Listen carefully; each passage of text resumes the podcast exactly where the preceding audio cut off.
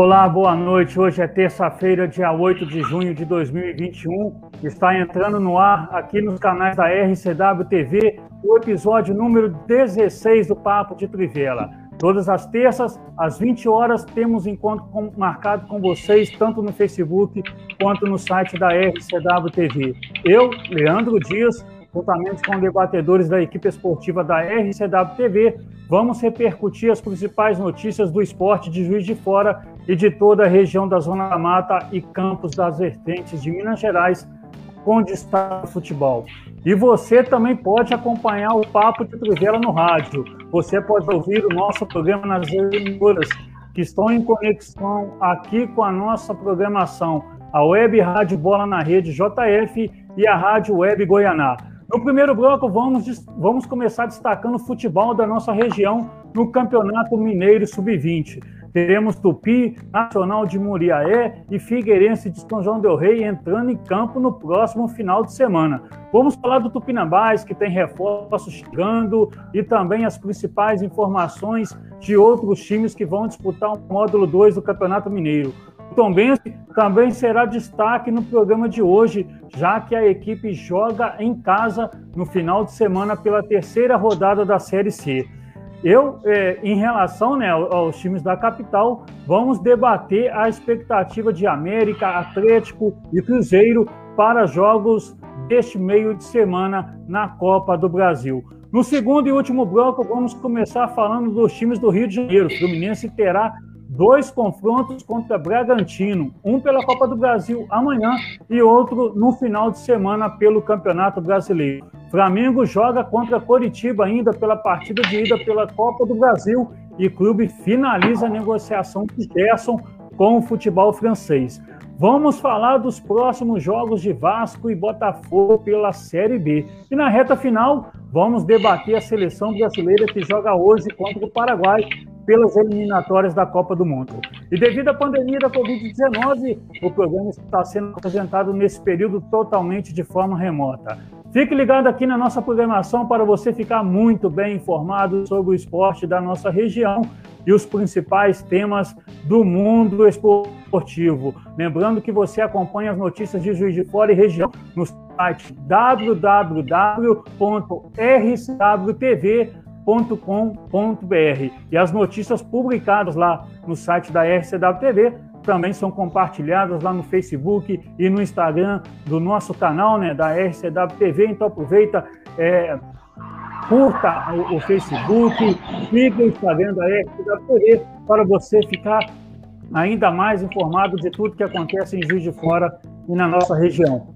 E reforçando que você pode assistir os programas da RWTV, né, não só o Papo de Trivela, como outros programas de diversos temas, né, no canal da RCW no YouTube. Lembrando que você acompanha a programação do, da Rádio Bola na Rede JF através do endereço www.radiobolanarredejf.com.br. E já na, na Web Goianá, você acompanha a programação da emissora no endereço www.webgoianá.com.br. Bom, deixa eu colocar meus amigos aqui na tela, que estão aqui hoje para conversar com a gente. O Niconis está tentando entrar aqui ainda, a gente vai, daqui a pouco a gente tenta aqui uma conexão com ele, mas eu dou o meu boa noite primeiramente para o nosso baluarte aqui da equipe esportiva do Papo dela, o nosso radialista, comentarista, Fernando Luiz, seja bem-vindo mais uma vez. Semana passada eu não pude estar presente com vocês, né?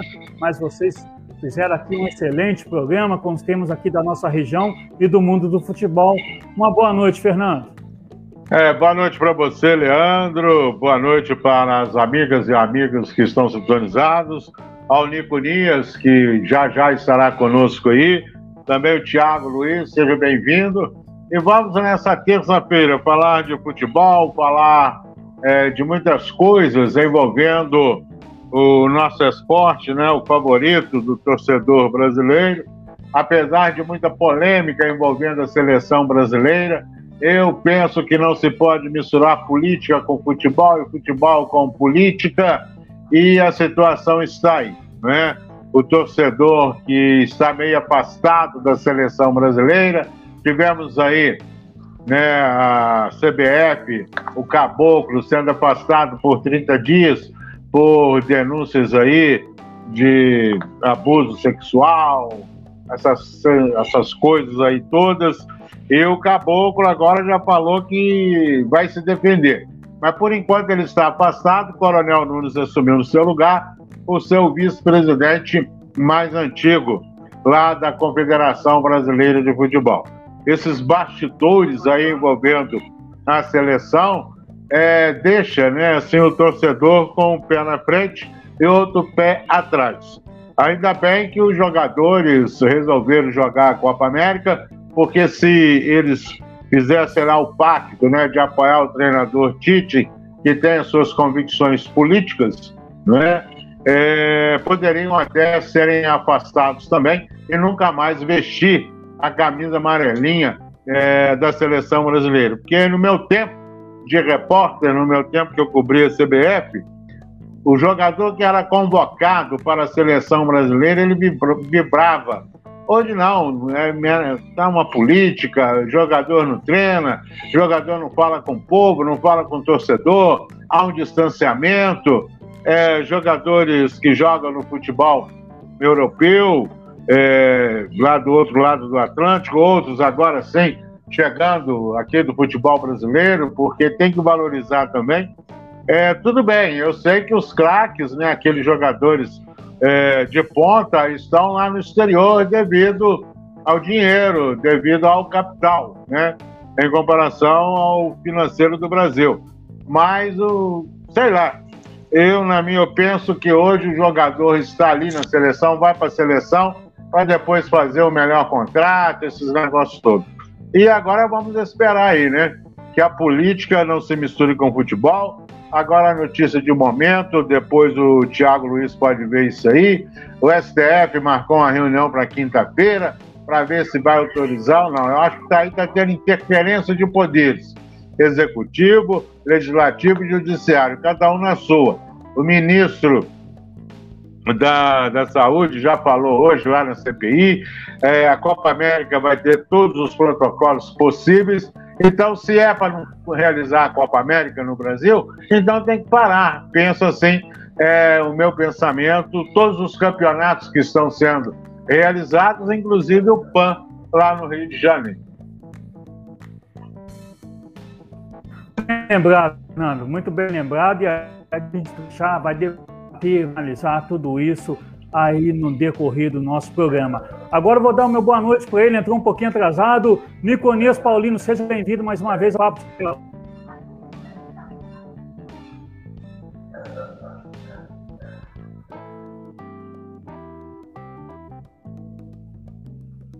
Bom, o parece que está com algum probleminha ali, uma conexão com a gente. Então aproveito para dar meu boa noite para o nosso plantão esportivo que está aqui hoje, Tiago Luiz. Boa noite, Tiago. É, boa noite, Leandro.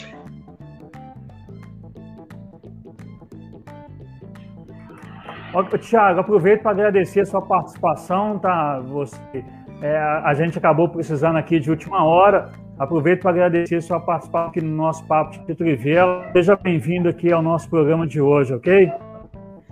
É, eu que agradeço pelo convite aí.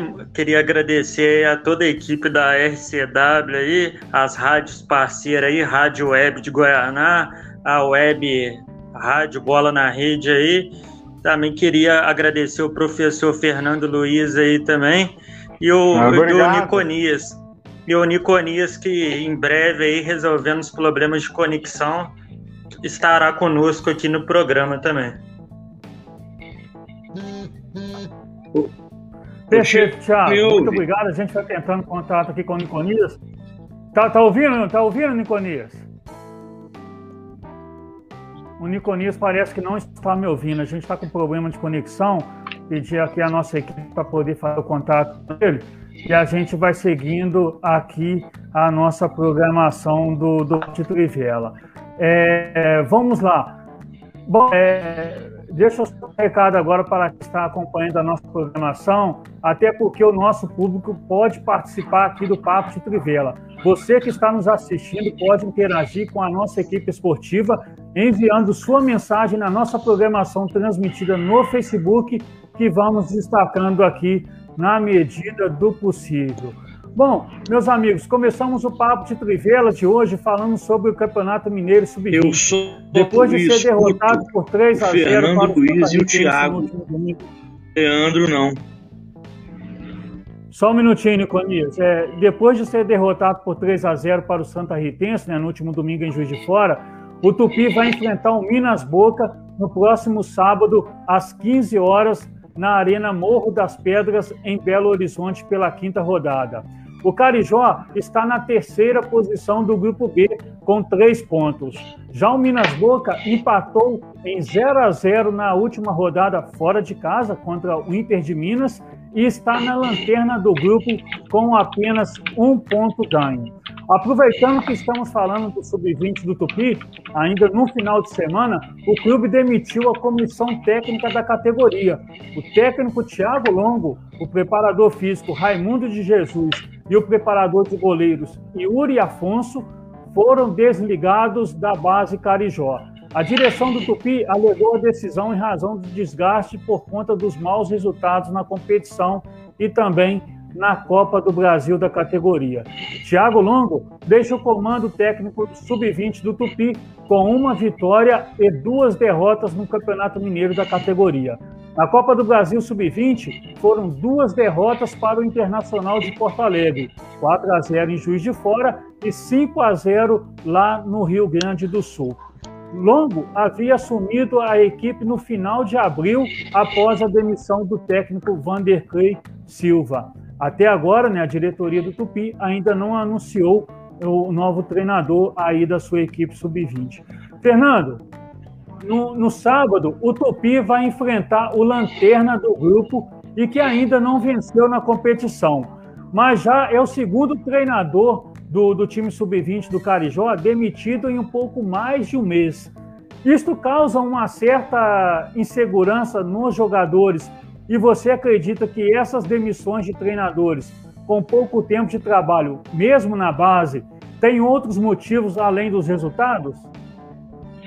Ah, com certeza, né? O Tupi passando aí por uma turbulência administrativa é, do Sub-20, igual eu venho falando nos outros programas, a respeito aí da preparação dos futuros craques, dos futuros jogadores não só do, do Tupi, mas como de todas as equipes do futebol brasileiro. E essa demissão do Longo, igual você disse aí é, no seu relato, a perda para a Copa do Brasil, para o Internacional, 4 a 0 e 5 a 0 mas a gente sabe que há uma diferença muito grande entre a base do Internacional e a base do Tupi Futebol Clube. Agora, no, no Campeonato Mineiro, o Tupi tem que vencer agora para melhorar a sua situação. Já que o Minas é o lanterna, só tem um ponto, né? Foi um empate que ele conquistou. O Tupi está aí com duas derrotas e uma vitória. E se o Tupi vencer esse jogo no sábado, logicamente ele vai subir na tabela e vai me melhorar a sua situação, dando uma moral aos jogadores.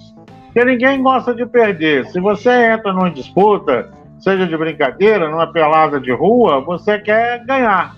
E, logicamente, esses jogadores que estão vestindo a camisa gloriosa do Tupi Futebol Clube querem mostrar serviço. Essa mudança é, do Longo com seus assessores diretos, aí cabe à presidência do Tupi ver quem vai assumir, é, para dar continuidade a esse trabalho e nós vamos ficar torcendo né, para que o Tupi possa conquistar essa vitória em cima do Minas. Sabemos também que lá do outro lado tem jogadores, tem técnico, tem comissão técnica e querem a vitória também para sair né, dessa incômoda situação que é a lanterna no grupo B com um ponto. Caso o Minas Boca venha vencer o Tupi, ele vai para quatro pontos e o Tupi cai. Então é uma situação complicada para o Tupi, que tem que focar nesse jogo, esquecer os bastidores e entrar em campo com determinação e honrando a camisa do Tupi Futebol Clube. Muito bem, Fernando. É, só informando que o Niconias ainda está tentando conexão aqui com a gente, ele não conseguiu. A gente vai seguindo aqui com o nosso programa, né?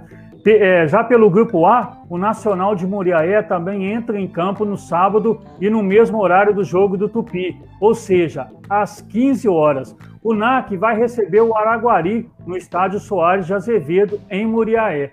Na rodada anterior, o Nacional conseguiu um bom resultado ao empatar em 2 a 2 com o Atlético na região metropolitana de Belo Horizonte. O NAC está em terceiro lugar no grupo com três pontos conquistados. Já o Araguari é o lanterna com apenas um ponto. Ainda pelo grupo A, o Figueirense joga no sábado, porém a partida do Tigre vai começar na parte da manhã, às 11 horas, onde a equipe vai encarar o Guarani de Divinópolis no estádio Paulo Campos, em São João Del Rei. O Figueirense está na vice-liderança do grupo com seis pontos conquistados, após vitória aí sobre o Araguari por 3 a 1 em Belo Horizonte na última rodada. A, é, o Figueirense, né, como eu falei, está na vice-liderança. Né? Já o, o, o Guarani folgou na, na, rodada do último final de semana e está na quarta colocação do grupo com dois pontos. O líder é o Atlético, que soma 10 pontos ganhos. Saindo da base, né, para falar agora do futebol profissional, já que os times da região que vão disputar o módulo 2 do Campeonato Mineiro começam a se movimentar em contratações, apresentação de elenco e início dos treinamentos. Destacando aqui o Tupinambás, já que o Baeta anunciou nos últimos dias contratações de goleiros e também de jogadores de linha, né? Na última quinta-feira, os goleiros Juliano Chad e Igor ba Iago Batista foram anunciados pelo clube. Os dois vão se juntar a Renan Rinaldi, que já havia sido confirmado seu retorno ao Leão do Poço Rico, e assim formar o trio de arqueiros da equipe. Na última sexta-feira, foi a vez do zagueiro Eduardo Santos ter confirmado seu nome como retorno ao Tupinambás e ainda o anúncio da contratação do zagueiro Davi Weinstein. E no dia, e no dia de ontem, o Tupinambás confirmou aí quatro nomes para as laterais, visando o módulo 2. Os laterais direitos, Marcos Douglas e Fernando Vinícius, e os laterais esquerdos, Caio Queiroz e Lucas Rodrigues, foram anunciados pelo clube. Assim, o Leão do Poço Rico já conta com uma boa parte dos atletas que vão compor o sistema de defensivo da equipe. Lembrando que o Baeta já havia confirmado há duas semanas atrás o retorno do atacante Fabinho Alves, né, principal destaque do clube na Série D do Campeonato Brasileiro de 2020. Né?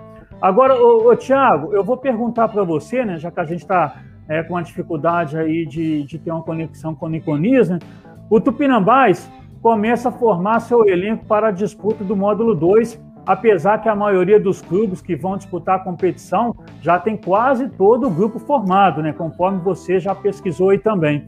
Você aprova essas contratações efetuadas pelo Baeta, principalmente o retorno do goleiro Renan Rinaldi e também aí do atacante Fabinho Alves? Então, Leandro, eu aprovo sim. São duas boas contratações aí. O Renan Rinaldi aí, que a torcida gosta muito aí. E o Fabinho Alves aí, apesar do, do Tupinambás não ter, ter feito uma grande campanha o ano passado na, na Série D e ter chegado até na fase decisiva do mata-mata e não ter conseguido passar para a próxima fase e posteriormente conseguir o acesso para a Série C, o Fabinho Alves aí foi um dos destaques da equipe aí no, no Campeonato Brasileiro da Série D de 2020. Muito bem, Thiago. Então, Thiago aí falando, passando aí para a gente, né, o, o, o o Fabinho Alves foi um dos destaques, deixa eu só colocar aqui de volta. Fabinho Alves foi um dos destaques, né, conforme o, o Thiago já falou, né, foi um dos destaques do Tupinambás na Série D do Campeonato Brasileiro. E eu aproveito aqui, Fernando, Fernando Luiz Baldiotti, é, para informar né, a, todo, a, a você que está com a, com a, gente aí desde o início do Papo de Trivela, né, é, faz parte da, da, da, equipe né, do Papo de Trivela, ao, ao Hugo, ao Gabriel, ao ao Antônio também, a todos que vêm participando com a gente, conforme a informação aqui do Sidney Amaral, ele é do canal Tá Linkado. Agora, Fernando, nosso programa Papo de Trivela também está sendo transmitido no canal Tá Linkado, que é um canal lá do Rio de Janeiro, né, capital, e é um programa de, que debate vários temas, né, esporte, cultura, religião, política, mercado financeiro e na, na área de esporte está consolidada agora essa parceria com a gente, né, do canal Tá Linkado lá do Rio de Janeiro e daqui a pouco o Fernando Antônio vai entrar em conexão aqui com a gente, a gente vai estar tá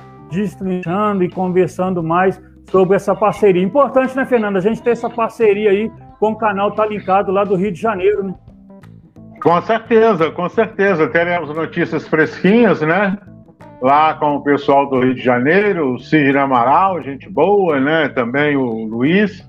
E vamos aguardar aí as notícias ainda. Não sei se vai dar para entrar hoje ainda, já que hoje teremos o jogo aí da seleção brasileira. Mas o importante é abrir fronteiras e sair aqui do campo, né?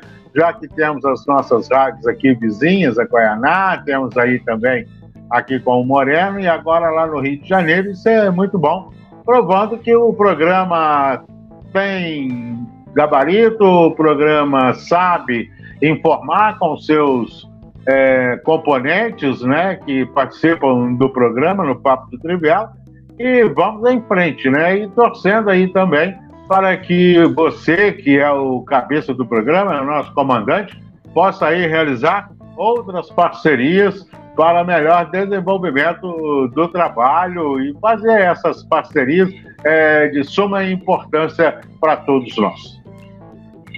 Perfeito, Fernando. Um abraço a todos, é, do, a todos do, do, do canal Trincado e também a todos os seguidores é, do canal que estão acompanhando aqui a gente a nossa programação nesse dia 8 de junho. Bom, seguindo aqui com o nosso papo de trivela, já que no próximo domingo o Tombense tem compromisso marcado pela terceira rodada da Série C do Campeonato Brasileiro diante do Altos do Piauí. A partida que estava agendada para as quatro da tarde foi antecipada para as onze da manhã e vai acontecer no estádio Almeidão, em Tombos. O Tombense ainda não venceu na competição, já que a equipe empatou as duas partidas disputadas na Série C. Na última rodada, o Carcará arrancou o um empate de 1 a 1 diante do Jacuipense em Salvador. Já o Altos perdeu para o Ferroviário por 1 a 0 no último sábado. Fernando, é, no grupo do Tombense na Série C, ninguém venceu as duas e nenhum foi derrotado nas duas partidas. Pode ser que o grupo A siga equilibrado até o final da primeira fase da competição. Por conta disso, o Tombense deve aproveitar a oportunidade de fazer seu segundo jogo em casa e conquistar logo sua primeira vitória? Tem que fazer o dever de casa, ele tem que vencer. Porque esse grupo, como você disse aí, é um grupo equilibrado. Ninguém venceu aquela situação toda e tudo. E o Tombense, né, jogando em casa, que tem uma boa equipe, tem uma boa estrutura, logicamente vai querer vencer a, a, a sua partida e se posicionar bem né, no grupo, no campeonato da Série C.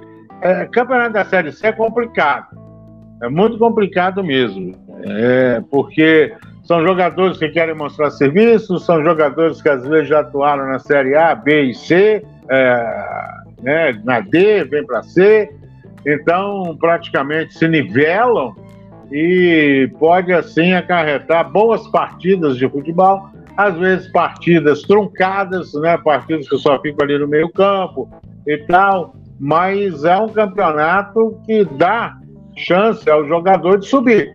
Às vezes ele tem um salário, ele está na Série C, aí o time sobe, aí o time da Série A B, vê, o time da Série B também vê, e o jogador vai progredindo na sua carreira, né?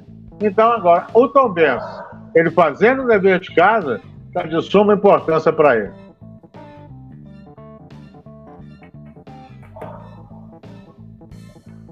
Renan, agora eu... deixa eu só voltar aqui, né, que a gente vai dar sequência aqui ao nosso papo de trivela. Agora eu vou passar aqui é, para o Tiago Luiz, que vai trazer aqui as notícias e informações relacionadas ao futebol de Juiz de Fora e também da nossa região aí da Zona da Mata e Campos das Vertentes, além de partidas importantes que a gente está tendo aí na noite dessa terça-feira, dia 8 de junho. É com você, Thiago. Então, aproveitando a, a informação inicial do, do Leandro a, a respeito da, das contratações do, do Baeta para a disputa do módulo 2 do Campeonato Mineiro, que vai começar no primeiro final de semana de julho, o, vou, vou, passar aqui rapidinho a ficha dos quatro laterais que o, que o Baeta contratou. Começando pelos laterais direitos.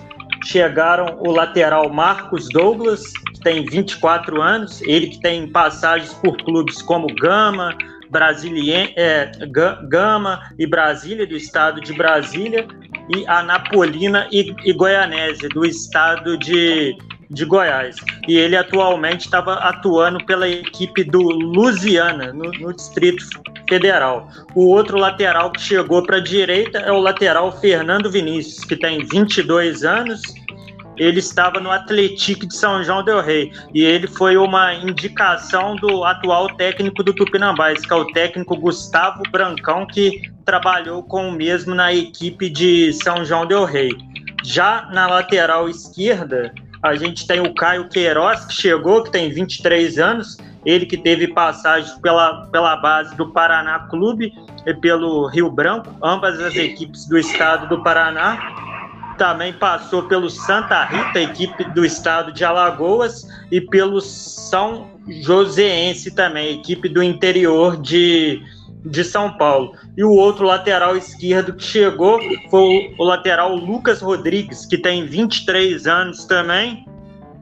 Tem 23 anos também. Ele que foi formado pelo Atlético Mineiro, formado pelo Atlético Mineiro e tem passagens pela base da Ponte Preta de Campinas e o Botafogo do Rio de Janeiro e atuou profissionalmente na temporada de 2020. Ele defendeu a equipe do, do Guarani de Divinópolis. Então, essas aí são a. Muito rapidamente, são a ficha dos quatro laterais que o Tupinambás contratou: os dois laterais direito e os dois laterais esquerdo para a disputa do módulo 2. E outra equipe também do, do que vai disputar o módulo 2 da nossa região, mais especificamente lá de Ubá, que é o Aimorés. O Aimorés ele realizou mais um jogo treino em preparação para o campeonato do módulo 2. No último sábado, a equipe realizou um jogo treino contra a equipe do Inconfidentes de BH. Jogo treino esse que terminou empatado pelo placar de 1 a 1. E além do jogo treino, o Aimorés anunciou mais uma novidade, mais um reforço para a disputa do Campeonato Mineiro do Módulo 2. Foi contratado o goleiro Alisson, de 24 anos. Goleiro esse que teve passagens pela base do Grêmio, pelo RB Bragantino, pelo 15 de Piracicaba, pela Caldense, Uberlândia, Marília e o Grêmio Anápolis, de Goiás, que foi o último clube que ele defendeu ele que chega para suprir a, a perda do goleiro Túlio, chega como reposição para o goleiro Túlio, que na semana passada se machucou. Ele sofreu uma fratura na perna esquerda e, e, e, e está em recuperação. Já falando também de outras equipes aí também que contrataram é, velhos conhecidos aí do futebol mineiro aí, e outros jogadores experientes aí que rodaram pelo futebol brasileiro, a gente também pode destacar o Ipatinga. O Ipatinga que atualmente anunciou a contratação do meio de campo Y aí, que foi vice-campeão com o Tombense do Campeonato Mineiro de 2020 e posteriormente foi eleito o melhor jogador hum. do campeonato. Lembrando aí que o Y aí teve grande passagem aí pelo, pelo Flamengo, também passou pelo, pelo Corinthians E outra, outra equipe também que segue se reforçando para o módulo 2 é o Democrata de Sete Lagoas. O Jacaré anunciou a contratação do ex-goleiro aposentado, né? O Gomes, que tem a idade de 40 anos, ele que tinha resolvido se aposentar, porém o mesmo voltou atrás aí e acertou com a equipe de Sete Lagoas pro para o campeonato do módulo 2. O Gomes, né, que começou profissionalmente, por incrível que pareça, pela equipe do Democrata de Sete Lagoas. Seu primeiro contrato profissional foi lá em 1999. Depois ele se transferiu para o Cruzeiro, onde atuou naquela equipe de 2013, que era de 2003, desculpa, que era comandada pelo técnico Vanderlei Luxemburgo e ganhou a Tríplice Coroa, né, o Campeonato Mineiro, Copa do Brasil e Campeonato Brasileiro, e ele também teve passagem por times europeus. A gente pode destacar o Hoffenheim da Alemanha, o, o Altford e o Tottenham da Inglaterra e também o PSV da, da, da Holanda também. E outra equipe também para finalizar o mercado do, do módulo 2, que vem se reforçando muito aí também aí, e que promete brigar pelo acesso para o módulo 1 em 2022 é a equipe do Betim, que anunciou a contratação de três velhos conhecidos do futebol mineiro e do futebol brasileiro para o meio de campo. São eles o meio de campo Gerson Magrão, que já teve passagem pelo Flamengo, o volante Leandro Donizete aí, que ficou muito tempo no Atlético Mineiro, e por fim o e por fim o, o volante Leandro Salino aí, que já rodou em vários times de Minas aí, podemos, podemos destacar Tupi, Tupinambás e, e e, e, Uberlândia, e Uberlândia. E saindo um pouco agora do mercado do campeonato mineiro, do módulo 2, que as equipes seguem se reforçando, a Federação Mineira anunciou uma, uma, uma novidade para as competições de, de base, mais especificamente para a categoria sub-17. No segundo semestre de 2021, será realizado tanto o Campeonato Mineiro da primeira divisão, como o Campeonato Mineiro da segunda divisão do, do, do sub, do, vai, ser, vai ser realizado o Campeonato Mineiro, Sub-17, da primeira e da segunda divisão, no segundo semestre. É, futuramente, a, a entidade trará mais informações sobre a, a competição. E já falando um pouco do, do, dos jogos que estão ocorrendo hoje, tanto no Brasil como no mundo e na América do Sul, no momento é, estão jogando a Argentina Argentina e Colômbia pelas vitórias sul-americanas, oitava rodada da, das eliminatórias sul-americanas. O tempo em, em Barranquilha e a Argentina vai, vai ganhando pelo placar de 2 a 0 mais cedo, já encerrado em Quito, tivemos a surpreendente derrota do, do Equador em casa para o Paraguai pelo desculpa, para o Peru pelo placar de 2 a 0. E outro jogo também que está ocorrendo no presente momento é em Caracas, na Venezuela. A seleção da casa Venezuela vai empatando com o Uruguai pelo placar de 0 a 0.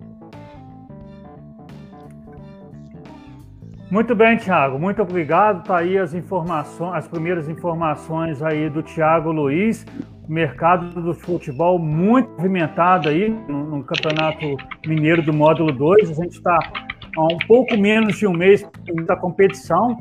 Então, conforme o Thiago trouxe as informações, vamos ter o Gomes, que disputou a Copa de 2010, foi terceiro goleiro naquela ocasião, né, como a seleção brasileira comandada pelo Dunga. Gomes brilhou no Cruzeiro precisamente em 2003, naquele ano que o Cruzeiro conquistou a Tríplice Coroa, né, Campeonato Mineiro, Copa do Brasil e Campeonato Brasileiro. Depois fez a sua carreira lá na Europa, né, principalmente na Holanda, conforme o Thiago falou. E agora vai disputar o módulo 2 do Campeonato Mineiro pelo é, Prata de Sete Lagoas.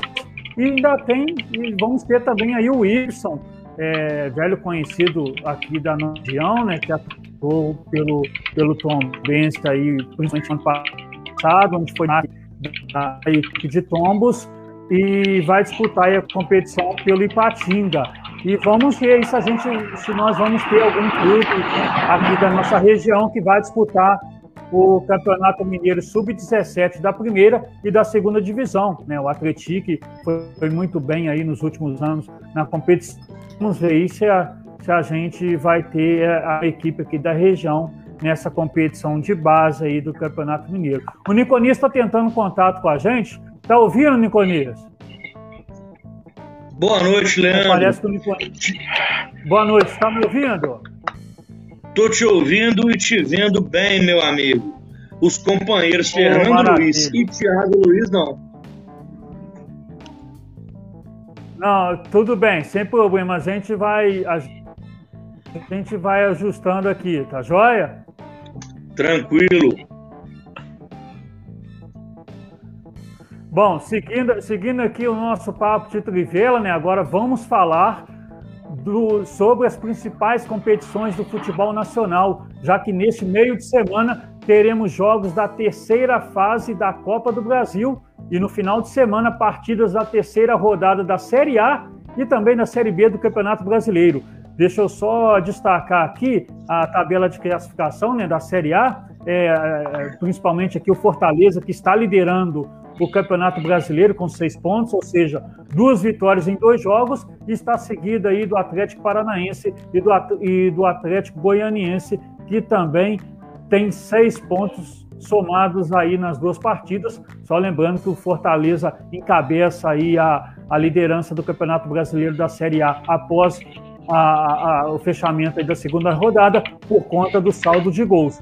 E o Fluminense está na sexta colocação com quatro pontos. O Flamengo é o oitavo com três. Lembrando que o Flamengo não jogou na última rodada, né, por conta do adiamento da partida aí contra o Grêmio. O Atlético Mineiro é o nono com três pontos.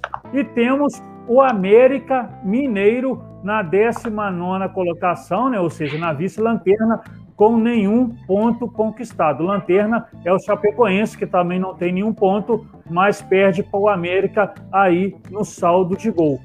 Já na, na Série B, a gente tem o Brusque de Santa Catarina liderando a competição com seis pontos, seguido do Náutico, que também tem seis, seis pontos né, e venceu o Vitória ontem em Salvador. O Botafogo é o quarto colocado com quatro pontos, e depois temos aqui o é, mais embaixo, né, o, o Vasco da Gama em 18º lugar, com um ponto conquistado, né, que foi um empate contra a Ponte Preta no último final de semana, e o Cruzeiro, após o fechamento aí da segunda rodada da Série B, é o lanterna da competição até o momento, com nenhum ponto ganho. Bom, e, e é, vamos começar destacando aqui né, o, o, os times de Minas Gerais. Após vencer o Juazeirense por 1 a 0 na semana passada no Mineirão, o Cruzeiro volta a enfrentar o time baiano amanhã, às 7 da noite, no estádio Adalto Moraes, em Juazeiro, na Bahia. O time celeste joga pelo empate para classificar as oitavas de final da Copa do Brasil. No final de semana, o Cruzeiro vai fazer frente ao Goiás pela terceira rodada da Série B do Campeonato Brasileiro. A partida será, será no sábado, às quatro e meia da tarde, no Mineirão, em Belo Horizonte. O Cruzeiro é o único clube que perdeu os dois jogos disputados na Série B e, após o encerramento da segunda rodada, amarga a lanterna na tabela de classificação da competição. Niconias, é, o mau começo na Série B pode ameaçar a classificação do Cruzeiro na partida de amanhã pela Copa do Brasil diante do Juazeirense na Bahia, levando em consideração aí que uma derrota pelo placar mínimo já levará a disputa da vaga para os pênaltis? Olha, Leandro, não possível não. O Cruzeiro não pode deixar uma coisa a outra.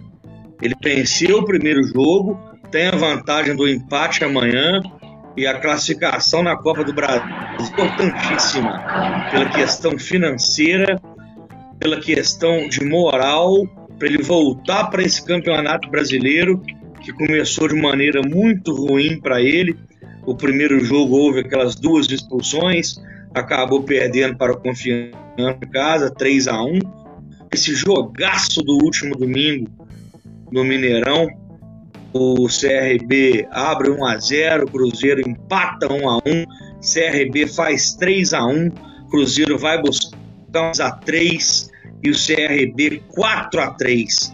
Asa negra do Cruzeiro no ano passado, o Clube de Regatas Brasil, o Galo da Pajuçara, eliminou o Cruzeiro da Copa do Brasil do ano passado, foi adversário do Cruzeiro B já, e esse já está se criando uma rivalidade aí nacional, CE e Cruzeiro. Que situação, hein? Mas eu acredito que o Cruzeiro é, não vai deixar se isso aí e vai voltar classificado da Copa do Brasil. Assim espero. Em relação à Série B, ele tem que melhorar muito. Eu posso dizer que o Goiás é favorito ao jogo do próximo final de semana com o mando do Goiás. O, o, o Cruzeiro está um time sem confiança. Ele precisa de vitórias, ele precisa se achar em campo, ele precisa se impor dentro de campo para tomar um rumo na. Senão vai ser mais um ano fora do G4 da Série B, o que seria um desastre no ano do centenário do Cruzeiro. Acredito na classificação pela Copa do Brasil, mas acredito que ele tem que melhorar muito em ter Série B, Leandro. Ok, Nicolas. E o América vai enfrentar o Criciúma amanhã, às nove e meia da noite, em Santa Catarina, na partida de volta da terceira fase da Copa do Brasil. No primeiro jogo, em Belo Horizonte, o, Coelho empatou em 0 a 0 com o time catarinense na semana passada. Quem vencer avança à próxima fase e, em caso de empate, a disputa da vaga será nos pênaltis. No domingo, o América entra em campo pela Série A do Campeonato Brasileiro, no compromisso diante do Flamengo, no Maracanã, às 8. esse jogo vai ser às 16 horas, tá? Só corrigindo aqui, né? É, eu iria falar 8 e meia da noite, mas é, a partida foi antecipada para as 4 da tarde. Fernando, o América vai decidir a vaga fora de casa e sem vantagem de resultado. Você acredita que o Coelho pode conquistar a classificação no sul do Brasil, mesmo com a cobrança que o time carrega de não marcar gol nos últimos cinco jogos? É, alguma coisa está acontecendo com o Lisca e com os jogadores. Eu vi o último jogo do América contra a equipe do Corinthians pelo Campeonato Brasileiro. E notei assim, quando das substituições, os jogadores saindo assim, cabisbaixo, não tem nada a ver. Eu acho que o jogador ele é contratado para atuar. Cabe ao técnico se ele vai ser titular, se ele vai ser substituído e tudo. Alguma coisa desde o vice-campeonato para o Atlético que o América não vem bem, não vem apresentando aquele futebol vistoso, né? Do ano passado, também do Campeonato Mineiro, alguma coisa aconteceu no vestiário. É, o Lisca melhorou seu comportamento ali na beira do gramado, mas a situação do América não está legal. É aquele menino lá, né, o que perdeu o pênalti contra o Atlético, voltou a perder pênalti agora, tem que dar o tempo, deixa outro bater. Então, eu acho que o psicológico dos jogadores do América, alguém tem que trabalhar isso. Opa, o que, que, que aconteceu? Por que, que você está assim? Por que, que você não passa a bola para o outro? Será que tem inimizade ali dentro é, entre eles? Eu creio que não. Mas eu já vi craques é. que não passava a bola para um, não passava a bola para outro e tal, aquelas situações. Né? Então, eu acho que o América ele tem futebol, ele pode chegar, é só arrumar essa situação aí e ver o que, que pode acontecer. Eu acredito que o América aí possa realizar um, um belo trabalho.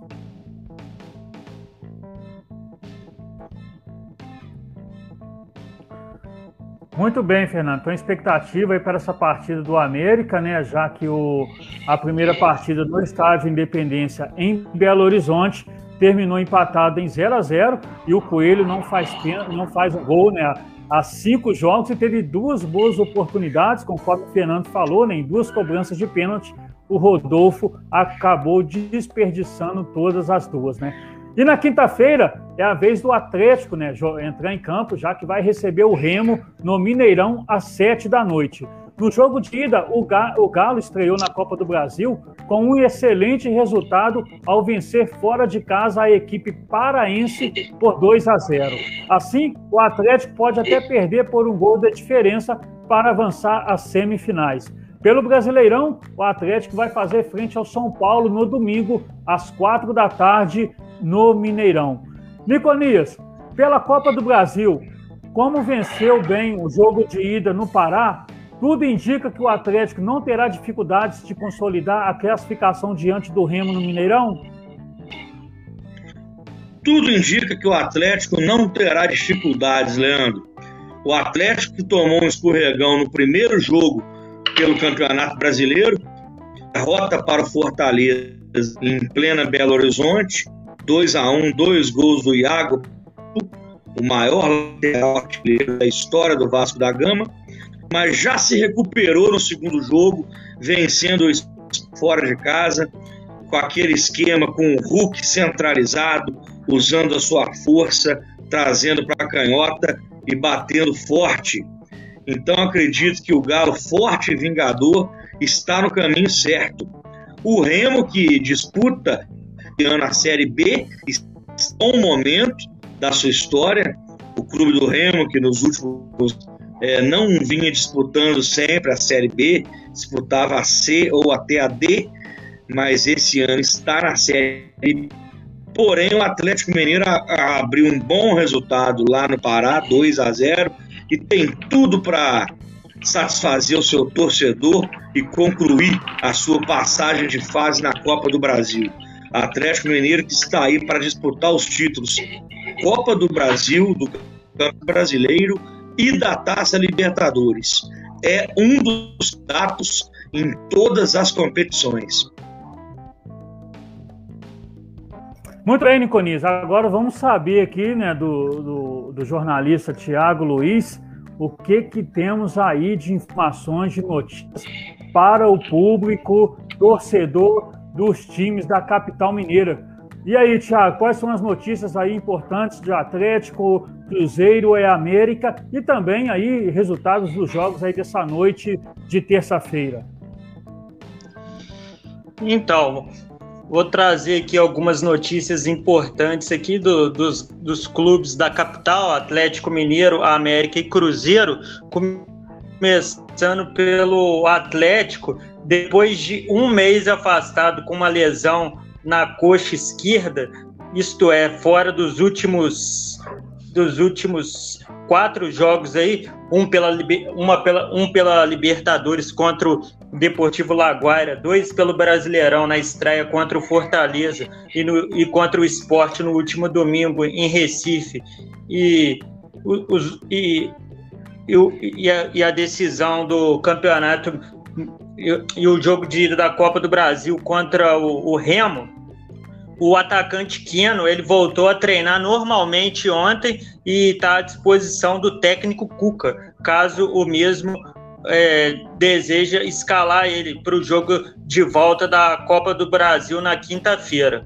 Outra notícia aí que está agitando o torcedor atleticano é referente ao desempenho do Hulk. O Hulk chegou aproximadamente há três meses no, na equipe, realizou 20 jogos e fez 10 gols, ele já está a um, apenas um gol de se igualar ao Keno, que em toda a temporada de 2020 fez 11 gols na, na temporada inteira. É o Hulk voando aí, a torcida do Atlético aí deve estar muito feliz aí pelo investimento e pelo desempenho aí do, do jogador né, na equipe. Agora, falando um pouco do América, o América também vai ter um reforço também para o jogo de, de amanhã lá em Criciúma, pela volta da terceira fase da Copa do Brasil. O lateral João Paulo aí, que estava lesionado há bastante tempo aí, nem disputou nenhum dos dois jogos da, da, da, final do Campeonato Mineiro, ele também está recuperado e está à disposição do técnico Lisca, caso o mesmo é, opte por, por começar com ele jogando a partida decisiva amanhã. E o Cruzeiro também, o Cruzeiro aí, temos notícia do Cruzeiro também. Uma notícia muito boa aí que pode render belos frutos para a equipe do Cruzeiro daqui a alguns anos. Se trata da de mais uma promessa do clube. O volante Henrique, de 18 anos, ele faz parte do sub-20 do Cruzeiro, ele renovou seu contrato até o final de, de 2024. Lembrando que o Henrique chegou à Toquinha com, com 14 anos e também já teve passagens pelas seleções de base do, do Brasil. Agora, falando um pouco do, dos, dos, jogos que estão ocorrendo agora à noite, pelas eliminatórias sul-americanas e pela Copa do Brasil, vamos atualizar os, os resultados aqui para os nossos telespectadores. Pela, pelas eliminatórias, estão jogando agora no momento Argentina e Colômbia lá em em Barranquilha, né? Esse jogo que teve início às oito e meia da noite. Oito, e meia da noite. E a Argentina vai vencendo pelo, pelo placar de 2 a 0. E já lá em Caracas, em jogo que começou mais cedo, entre Venezuela e Uruguai aí, já temos já quase no final do jogo, a partidas segue com o placar de, de 0 a 0. E pela Copa do Brasil, em jogo de volta da, da terceira fase, no Morumbi, estão jogando São Paulo e 4 de julho do Piauí. Lembrando que no jogo de ida, a, a gente teve a surpreendente vitória do 4 de julho por, por 3 a 2. E agora no Morumbi, o jogo já está no, já tá no segundo tempo e por enquanto o São Paulo são Paulo vai vencendo pelo placar de 3 a 1 e vai e, e, e, o São Paulo vai vencendo aí pelo placar de pelo placar de 9 a 1. Que isso? É isso mesmo. 9 a 1. Ô, ô, ô Fernando, ô, Fernando Nem acreditei um quando eu vi que 9 a 1. O, o, o, Thiago, o Thiago, eu acredito que o Thiago achou que era um erro é, da, da, da, onde ele estava pesquisando as informações. Porque até no futsal é difícil da gente ter um placar desse. Né? Não é vôlei, não, tá, gente? É futebol, é o jogo de volta da Copa do Brasil. O São Paulo que perdeu lá é, por 3 a 2 né? Então tinha toda essa expectativa aí do jogo de volta agora no Morumbi. E o São Paulo, 9 a 1 já acabou, Thiago, a partida? 9 a 1 já, já acabou a partida. Jogo encerrado já. São Paulo está classificado para as oitavas. O São Paulo está classificado para as oitavas de final e com a classificação o time embolsa 2 milhões e e 700 mil reais. E outro time também que jogou mais cedo e também já está classificado para as oitavas de final e vai aguardar o sorteio quando já tiverem os 16 times classificados para as oitavas de final é o Santos que hoje mais cedo às quatro e meia da tarde na Vila Belmiro com gol de Marcos Guilherme venceu o Cianorte pelo placar de 1 a 0 sendo que na ida lá no interior do Paraná o Santos já havia vencido pelo placar placar de 2 a 0. Perfeito, Thiago. Muito obrigado pelas informações. Está aí a atualização do Thiago Luiz sobre as equipes da capital mineira, além das informações sobre os jogos aí da Copa do Brasil dessa terça-feira e as notícias aí do, dos confrontos que vamos ter aí pelas eliminatórias sul-americanas. Tá aí o São Paulo, superou a Alemanha, hein, Fernando? É, um placar elástico, né? Nove, né? Não é muito comum nos dias de hoje você observar e anotar esses resultados. Inclusive, o nosso Tiago ficou meio assim: será que está errado, se não está e tal, digitação errada.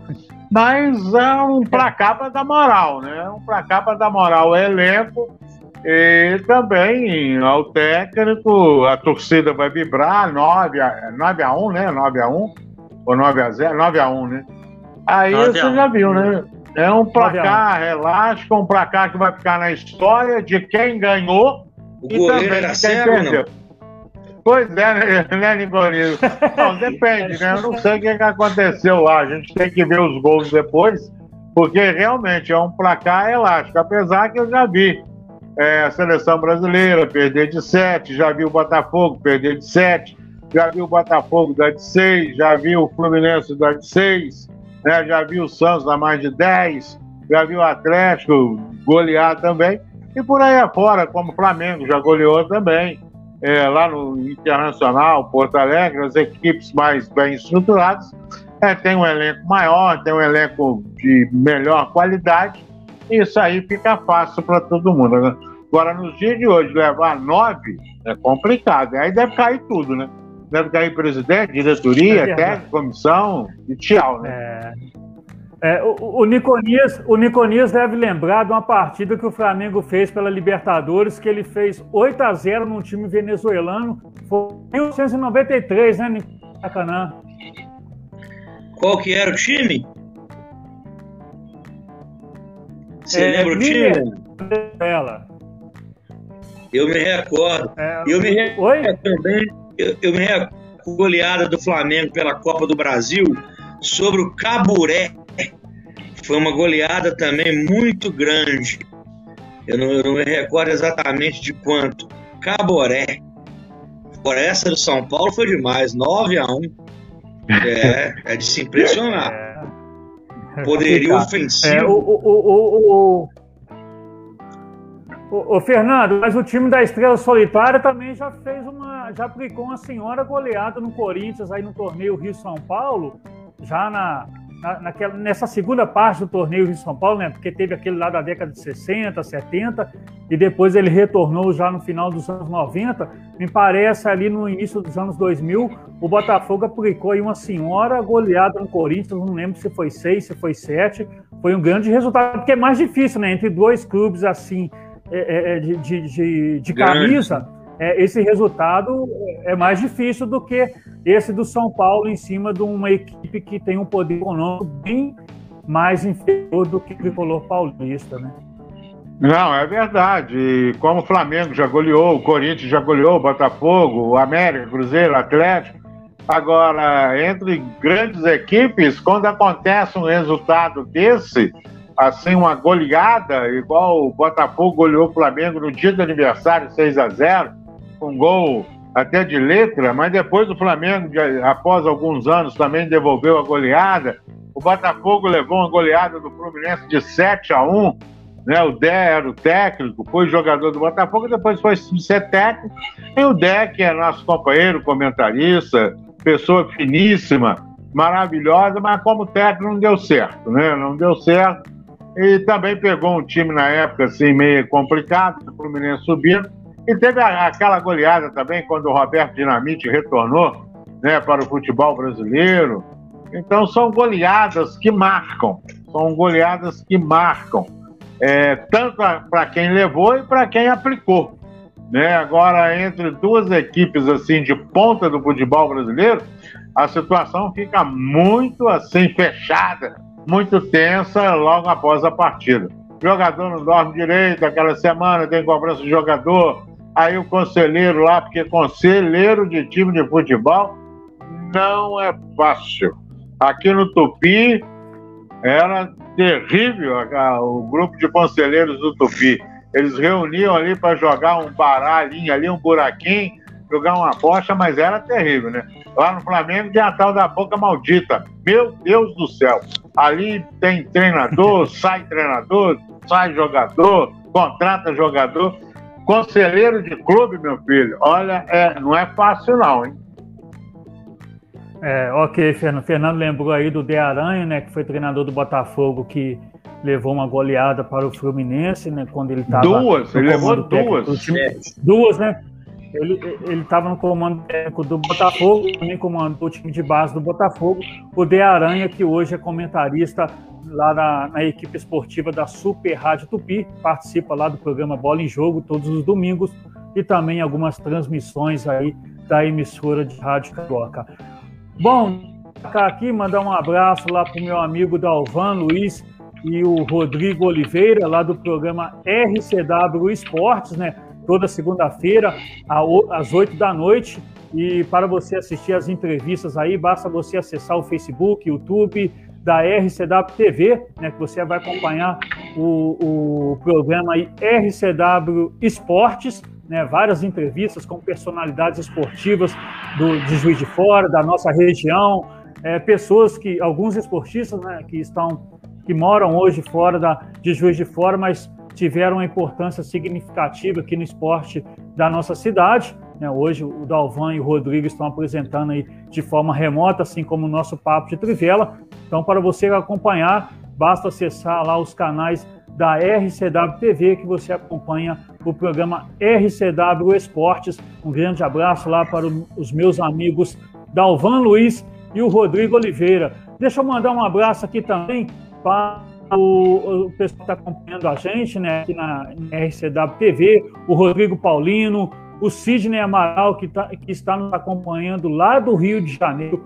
que também faz parte do Cantado, é, Filipônio, também lá do Rio de Janeiro, é, Rômulo boa, um boa noite aqui para a nossa equipe esportiva, a Marlene Silva, é, a, a Tânia Pereira, sempre conectada, sempre acompanhando o nosso programa aqui, o nosso Papo de Trivela. Marlene Silva, ela está falando aqui do Cruzeiro, né, que tem que lutar, é, tem que ter força para melhorar o seu time. É, o Marcelo Martins dando boa noite, mandando um abraço aqui para a nossa equipe esportiva do Papo de Trivela. O Sidney Amarela do Rio dizendo que é interessante para ele né, ver o, o Y que, que foi destaque no Flamengo e está no interior de Minas. É isso mesmo, Sidney. O, o Y está de volta aqui ao interior de Minas né, para jogar agora, dessa vez, para o, no Ipatinga, né? Aí o, a participação do, do Sidney Amaral. Você que está acompanhando a nossa programação, pode mandar mensagem aqui no, no, no Facebook, né, que a gente, a gente vai colocando aqui na tela na medida do possível, vai destacando aqui. E aproveito também para mandar um abraço para os ouvintes da Web Rádio Bola na Rede JF, que está em conexão com o nosso programa. Um abraço para vocês que estão acompanhando o nosso programa através do. Meus amigos, finalizamos o primeiro bloco do Papo de Trivela. Voltamos em um minuto, né, no segundo e último bloco, destacando aí os clubes do Rio de Janeiro e também a seleção brasileira. É um minuto, até já.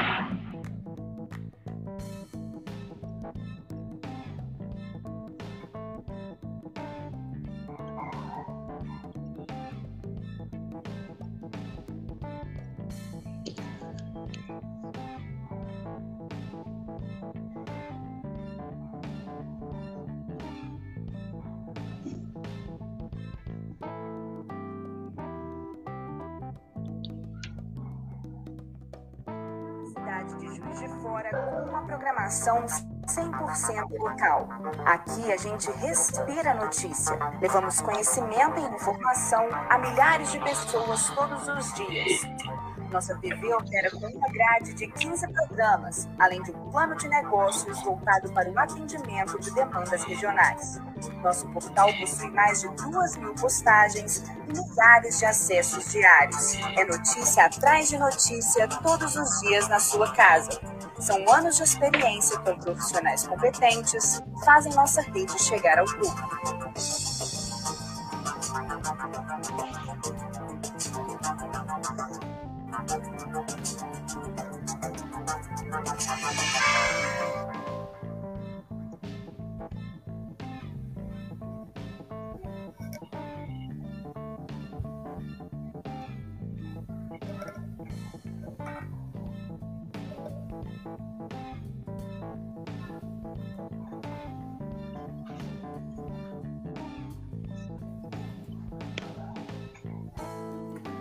Bom, de volta no Papo de Trivela, aqui na RCW TV e também no, no, canal Tá Linkado e nas ondas da Web Rádio Bola na rede JF e na Web e na Rádio Web Goianá, né?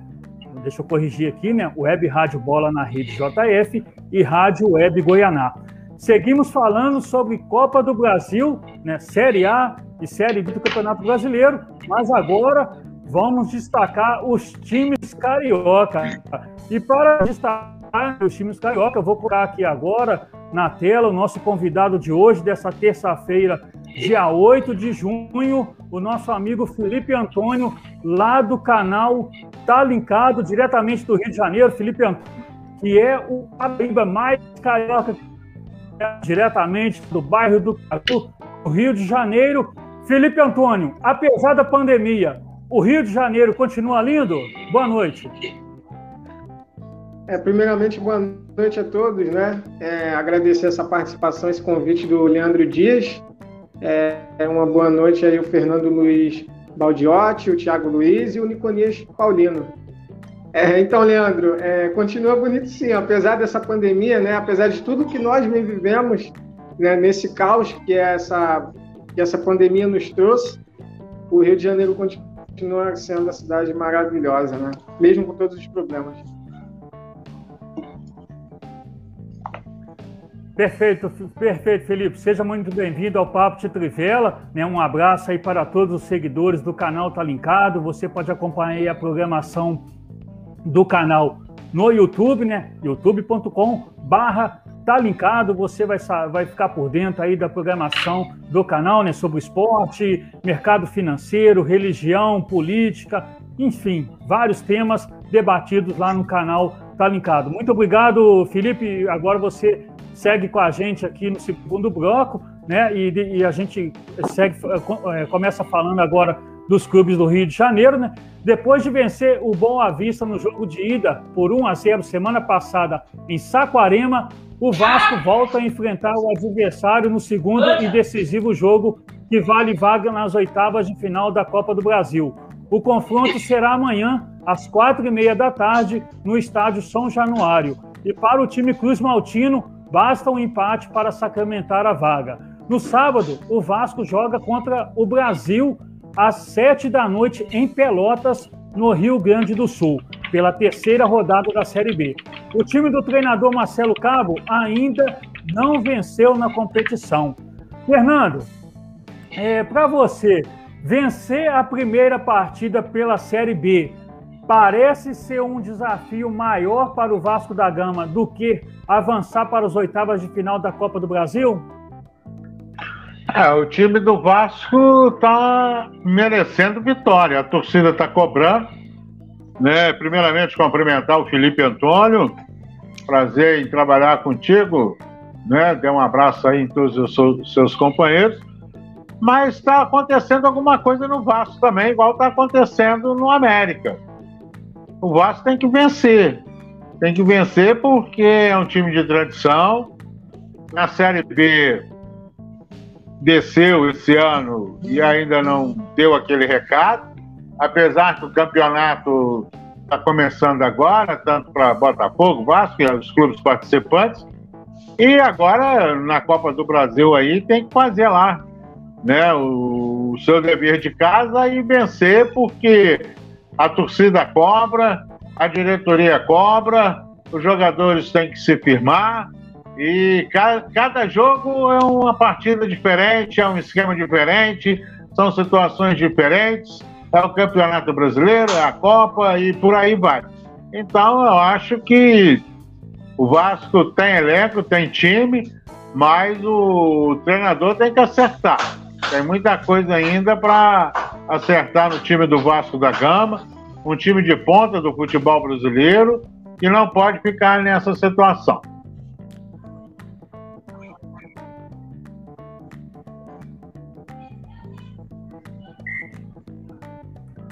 Muito bem, Fernando. É, continuando aqui falando né, sobre o, o, o Vasco da Gama, agora eu vou perguntar ao Felipe, que está lá no Rio de Janeiro, né? Felipe, é, o Vasco, de fato, para você, terá muitas dificuldades nessa Série B com o atual elenco e você enxerga que o time terá que evoluir bastante para ficar entre os quatro primeiros lá na, na, nas rodadas finais? Bom, Leandro, é, primeiramente, boa noite né, mais uma vez. Se você me permite, quero mandar um forte abraço ao pessoal que acompanha o meu canal Tá Linkado, ao seu canal também, a SW TV, filiadas aí, espalhado por Juiz de Fora. É, então, em relação ao Vasco, eu acredito sim, Leandro, que vai ter muitas dificuldades sim. É, o campeonato da Série B nessa temporada, especificamente, é um campeonato que eu vejo mais equilíbrio, tá? Em relação aos anos anteriores, e eu diria até que a, a, as últimas décadas até, né? Por você ver cinco campeões brasileiros, algo inédito até então na Série B, está disputando essa divisão. É, o Vasco, inclusive, nos, nas duas primeiras rodadas, você já viu que já encontrou bastante dificuldade. É, são equipes que eles vão enfrentar, que vão vir fechadas, né? principalmente contra o Vasco, respeitando o, a camisa do Vasco, né? a história, a tradição do Cruz Maltino, e, na minha opinião, vai ser bastante complicada é, essa, esse ano, especificamente, o campeonato da Série B.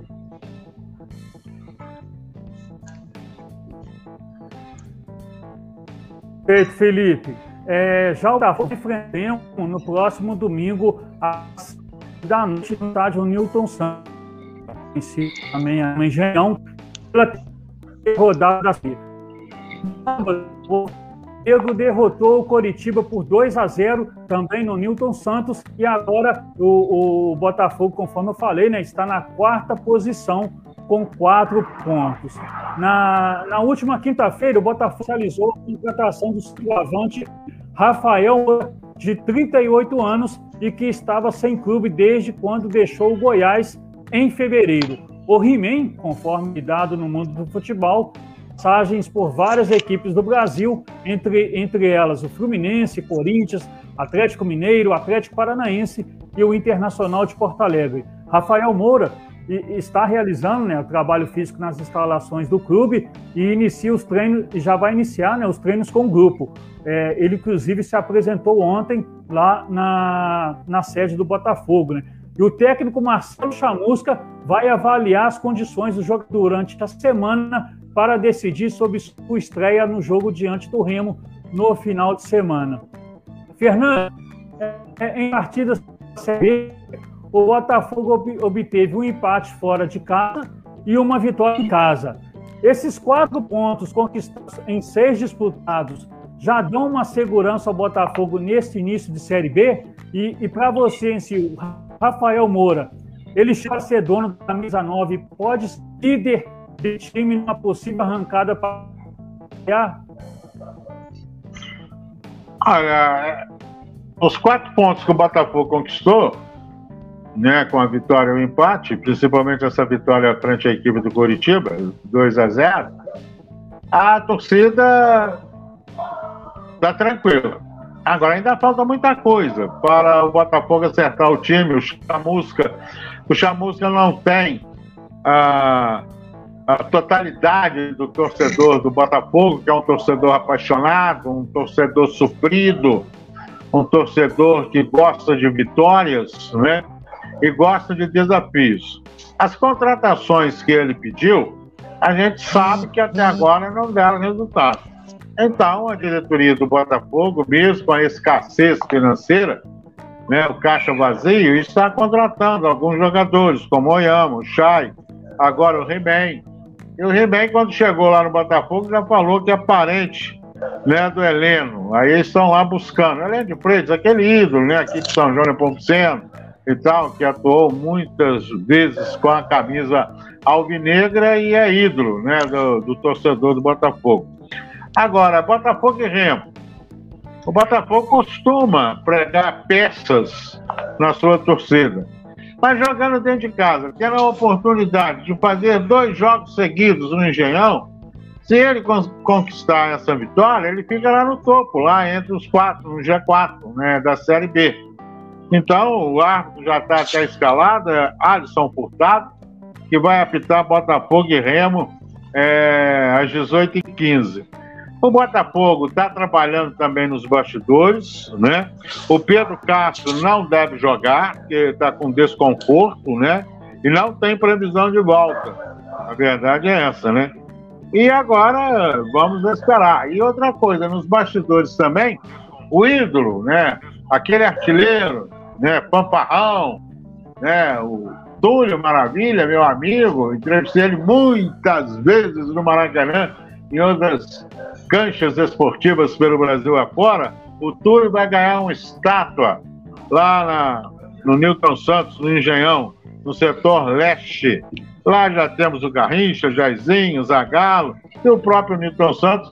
E possivelmente a diretoria deve colocar outras estátuas ali de ídolos, né?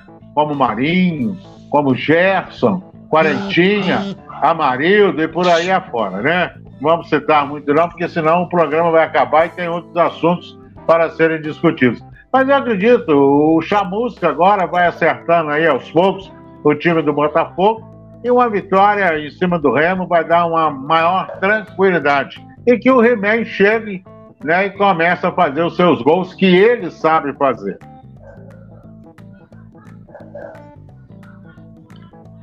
Ok, Fernando. Realmente a, a lista do, dos jogadores aí que de, de craques, né?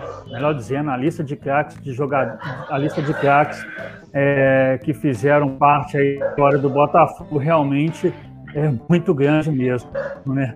Bom, e, e pela da Copa do Brasil, o Fluminense terá novo duelo contra o Bragantino amanhã às nove e meia da noite em Bragança Paulista. No primeiro jogo, o tricolor carioca levou a melhor e venceu por 2 a 0 no Maracanã na semana passada. Para a partida desta quarta-feira, o Fluminense perdeu por um gol de diferença para ficar com a vaga. No próximo domingo, às 8h30 da noite, o Fluminense terá o terceiro duelo contra o em menos de 15 dias. Porém, o jogo do final de semana será válido pela terceira rodada do Campeonato Brasileiro e também será disputado em Bragança Paulista. Na rodada anterior, o Fluminense venceu o Cuiabá por 1 a 0 e o Bragantino empatou com o Bahia em 3 a 3. Niconias, com o resultado conquistado no primeiro jogo diante do Bragantino na Copa do Brasil, você acredita que a classificação para as oitavas de final está bem encaminhada? Considerando também aí que o time já se apresentou nas primeiras rodadas do Brasileirão e na fase de grupos da Libertadores? Eu acredito que sim, Leandro. Está bem encaminhada. O Futebol Clube vive um bom momento. Após a derrota para o seu maior rival na final do campeonato, quando todos achavam que o Fluminense iria sucumbir na Libertadores diante do River, o tricolor das Laranjeiras ressurgiu como uma fênix. Venceu o River Plate fora de casa, pegou moral no Campeonato Brasileiro, estreou contra o Sul, merecendo vencer a partida no Morumbi, partida que teve venceu a segunda partida diante do Cuiabá e venceu a primeira partida na Copa do Brasil contra o bom time do Bragantino. Essa tabela ficou interessante para o Fluminense enfrentar o Bragantino duas vezes seguidas fora de casa. Ele tem essa carta na manga do bom resultado do primeiro jogo, 2 a 0, pode ir do jogo pela Copa do Brasil para especular o resultado e domingo pelo Campeonato Brasileiro, quem sabe beliscar mais três pontinhos bom momento do Fluminense, mérito toda a comunidade tricolor, presidente Mário Bittencourt, treinador Roger e o corpo de, jo de jogadores. Com certeza a torcida tricolor está feliz. Ok, Conias. É, no Brasileirão, Fluminense empatou fora de casa com o São Paulo e fez o dever de casa ao derrotar, ao derrotar como mandante o Cuiabá no último final de semana. Você acredita que o Fluminense pode fazer neste Brasileirão uma campanha satisfatória, assim como fez ano passado? Eu acredito que sim, Leandro. Ano passado, foi até uma surpresa. Desculpe, eu... Ok. É, é, é, eu, te, eu, te, eu, teria, eu, tinha enviado a pergunta para o, para o Felipe. Se caso se eu falei Niconias, você me perdoa, tá, Niconias? Me perdoa. Perdão. É, tá me ouvindo, Felipe? Tô, tô, tô ouvindo. Vai que é tu, Filipão. É, então... Obrigado, Niconias. Então, Leandro, é... dando prosseguimento então.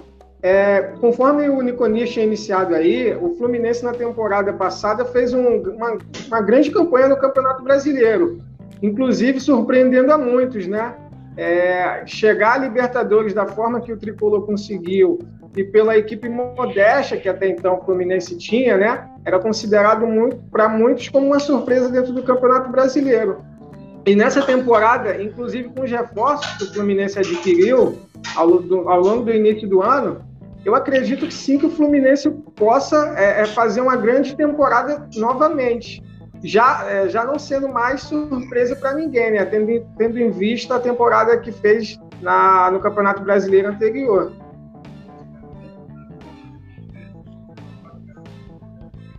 Muito bem, muito bem. Obrigado, então, aí, o Felipe Antônio.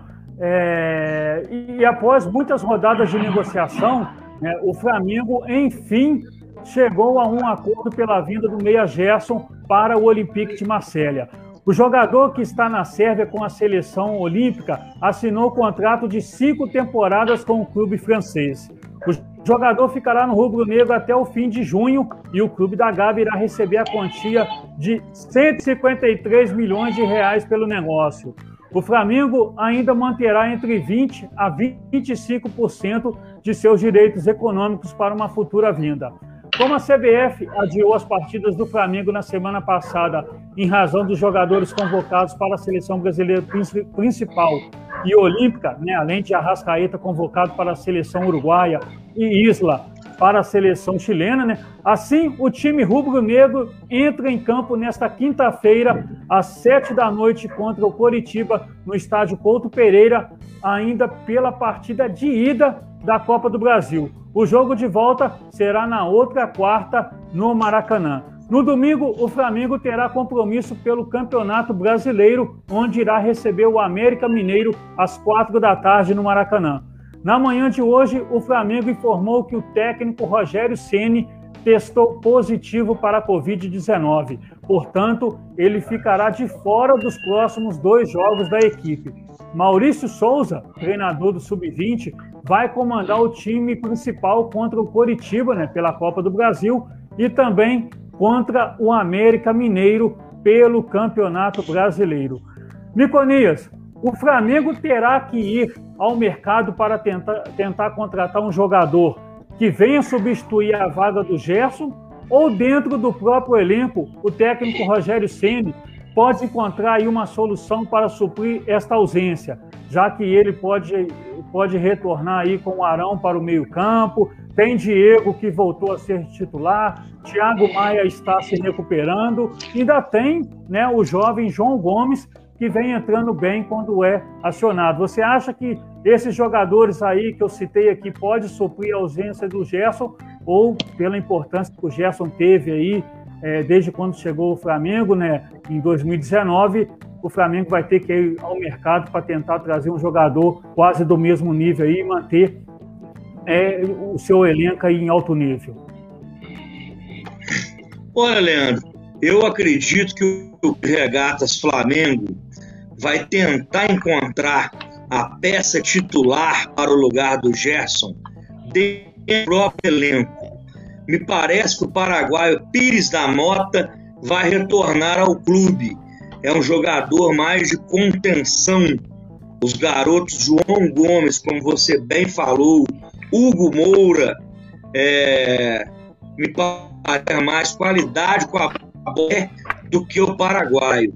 A grande esperança para a titularidade nessa posição da nação rubro-negra é sem dúvidas o jogador Thiago Maia, teve uma grave contusão. A gente não sabe como esse jogador irá, irá voltar, mas a gente torce que o, jogo, que o jogador re, retorne aos melhores momentos. Volante, canhoto, é, tem força é, para apoiar, muito.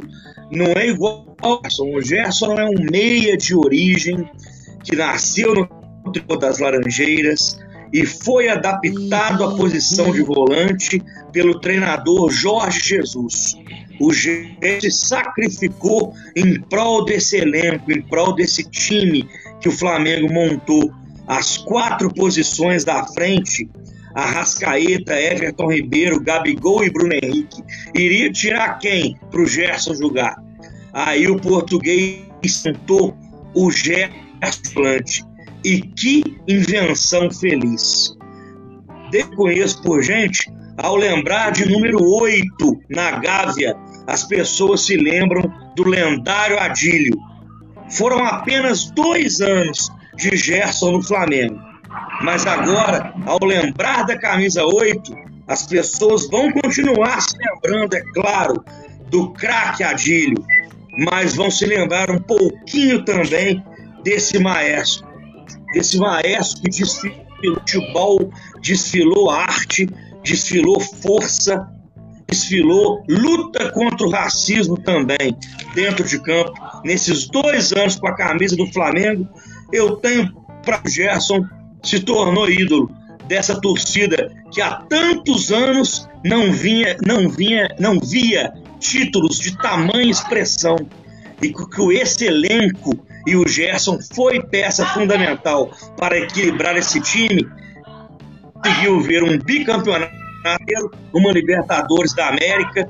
Então esse camisa 8 vai saudades, vai ser difícil encontrar um jogador do quilate dele no mercado. Até por isso, retomando a sua pergunta, eu acho que o Flamengo vai procurar se ajustar dentro do próprio elenco, dentro de casa mesmo. Ok, Niconias, e realmente né, o, o, técnico Jorge Jesus em 2019 foi muito ousado, né? muita gente imaginou que após a saída do Cuejá, é, ele iria colocar o Pires da Mota para jogar ali na frente dos dois zagueiros, né, Rodrigo Caio e Pablo Mari, mas acabou que o, o, português foi muito ousado, né? É, é, recuou um pouco o Ilharão, que é um jogador que aparecia como elemento surpresa, às vezes ali no ataque, recuou um pouco mais o Arão, colocou o Gerson jogando como segundo cabeça de área. E acabou que o Flamengo ainda jogou melhor do que estava jogando quando estava atuando aí o nosso bravo é, o colombiano que eu falei que o nome agora me fugiu Cuejá. da memória, o Cuejá, Cuejá, né? Exatamente, o Cuejá que foi negociado aí. E você falou do, do, do Thiago Maia, o Niconiz, o próprio Rodrigo Paulino, que está acompanhando aqui na nossa programação, ele até é, passou uma mensagem aqui para a gente, que ele aposta no Thiago Maia, né, como favorito aí assumir a, a vaga do, do, do Gerson. Né? Aproveito aqui para mandar um abraço também para o Hugo Valente, que está nos acompanhando lá do Rio de Janeiro, né, através do, do, do canal Tá Linkado, e mandar um abraço aqui para o Rodrigo Paulino, que é, ele pede aqui um abraço a todos da equipe de trabalho lá do aeroporto Santos Dumont, no Rio de Janeiro. Tá aí, um abraço a todos os funcionários lá do aeroporto Santos Dumont, lá no nosso Rio de Janeiro. Um grande abraço a todos vocês e um bom trabalho aí, gente. Bom, agora eu vou passar a bola para o Thiago Luiz, que traz as informações aí dos clubes carioca e os resultados aí dos jogos dessa terça-feira das eliminatórias sul-americanas. Com você, Thiago.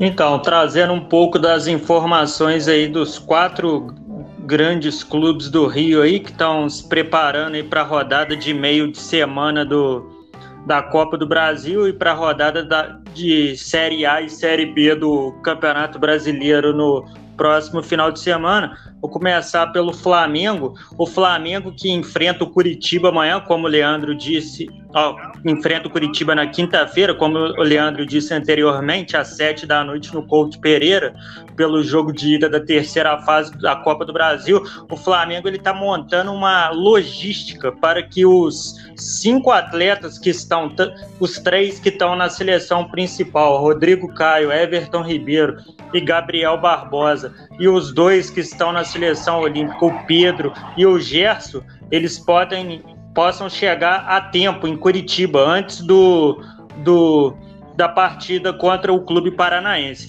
Porém, chegando a tempo, os, os mesmos serão reavaliados pro, pelo departamento médico do, da equipe e, caso tenham condições, podem ser escalados pelo técnico Maurício, Maurício de Souza para a partida contra a equipe paranaense. Já falando um pouco do, do Vasco, o Vasco também que enfrenta o Boa Vista pelo jogo de volta da terceira fase da Copa do Brasil amanhã em São Januário, pode ter uma novidade aí.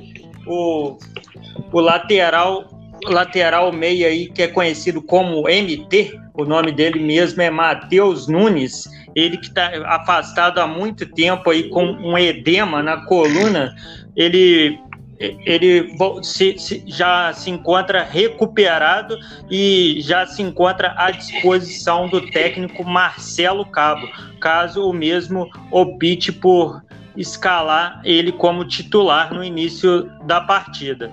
Já falando um pouco do tricolor, o Fluminense aí vendo aí ó, o, o, o sucesso do, do atacante Caio Paulista já começou a, a tratar aí nos bastidores aí, é, já começou nos bastidores aí é, negociar para tentar contratar o atacante em definitivo.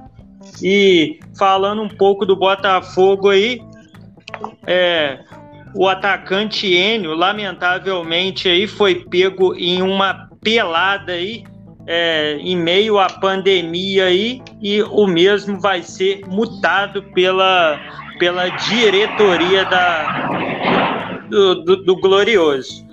E para finalizar, trazendo os, os, resultados da noite aí, ó, jogos já encerrados pelas eliminatórias, mais cedo às seis da tarde, o Equador su surpreendentemente foi derrotado em casa pela equipe do Peru, pelo placar de 2 a 1 às sete e meia da noite tivemos lá em Caracas, na Venezuela. Venezuela e Uruguai ficaram no empate em 0 a 0 e agora em andamento lá em Barranquilha, já no segundo tempo, a Argentina com gols do zagueiro Romero,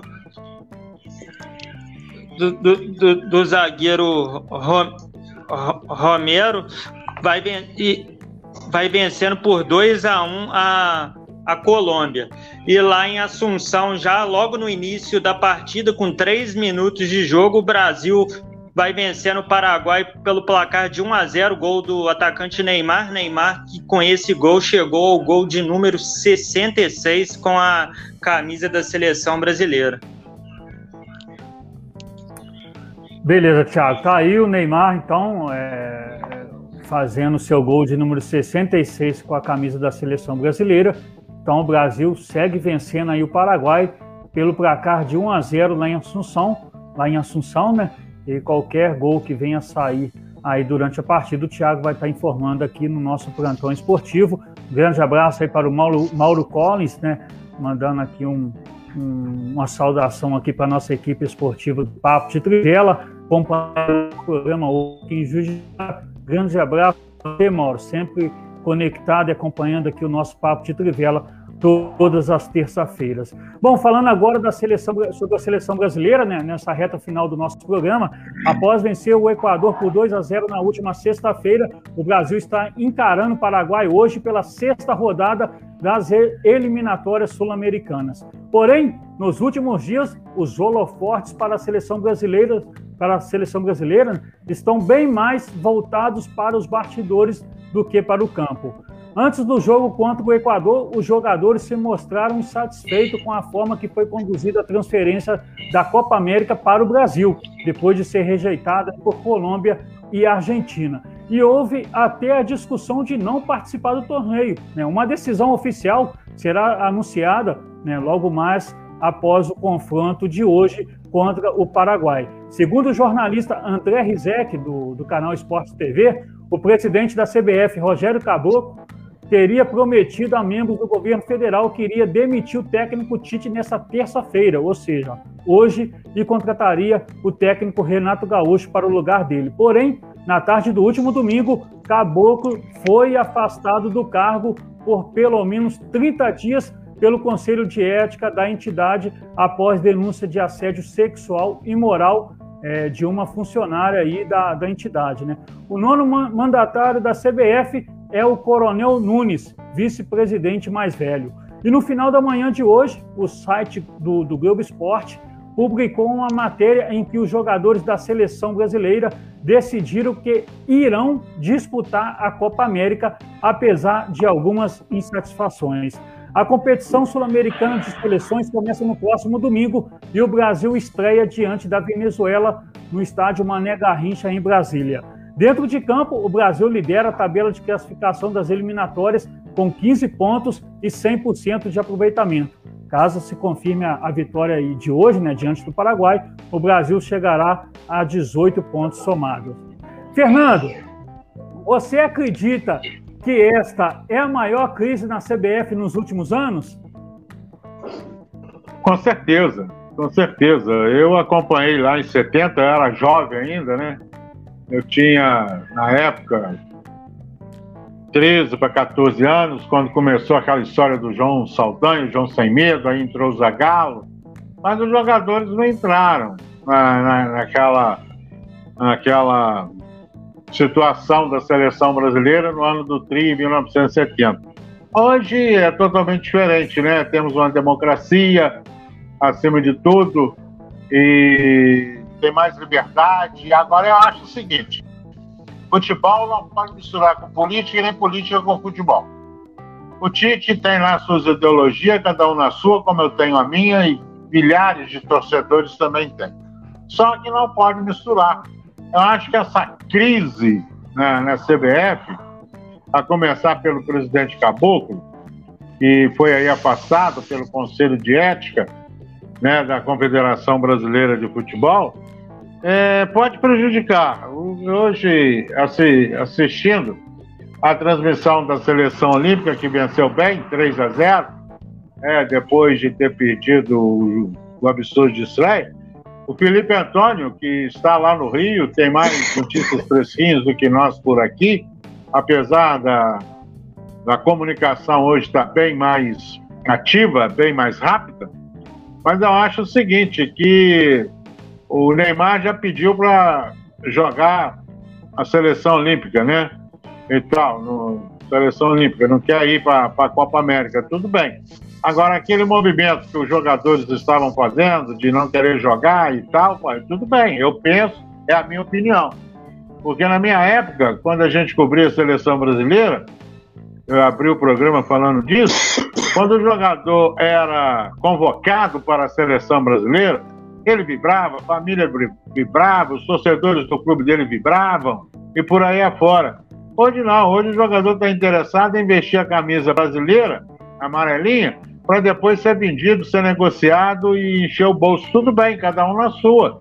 É a profissão dele, é uma profissão curta, tem que ganhar dinheiro, tem que fazer o pezinho de meia, mas muitos não fazem. A gente vê aí né, muitos jogadores que foram estrelas e hoje né, estão aí trabalhando nos clubes, perderam tudo, mas cada um na sua, né? Mas eu acho o seguinte, que seleção é seleção, é, o Tite deu lá suas opiniões, o vice-presidente da República deu a dele, deu uma pinetada no Tite e por aí vai. E o povo brasileiro não é bobo. Eu acho o seguinte: tem canal de televisão que não quer a Copa América. Mas por que, que não quer? Não quer porque não, ela não tem o direito de transmissão. Agora eu penso o seguinte: se a Copa América não pode ser realizada aqui no Brasil com 10 seleções, então o Campeonato Brasileiro tem que parar. Seja ele da Série A, B, C e D, Campeonato Feminino e o PAN que está sendo realizado aí no Rio de Janeiro. Quer dizer, a Copa América não tem nada a ver, só que virou né, a, a bolinha de cristal de pessoal que gosta de sempre criticar, sempre falar mal, esse negócio todo. O ministro da Saúde falou que a Copa América vai ser realizada com todos né, os protocolos. Agora o STF já quer entrar no meio para analisar na próxima quinta-feira se é, é, se a Copa América pode ser re realizada. Oh, bem, peraí. Executivo, executivo, judiciário, judiciário, legislativo, legislativo, cada um na sua. Se eles pregam tanto que não pode ter interferência, por que, que eles estão querendo essa interferência? Então, eu acho o seguinte: vamos focar no futebol, deixa a parte política para lá, cada um. Agora, não pode misturar as estações. Eu penso assim, cada um com a sua opinião. Mas eu gosto da seleção brasileira, amo o Brasil e amo a seleção como amo o Botafogo, Tupi, Atlético, Internacional e Corinthians.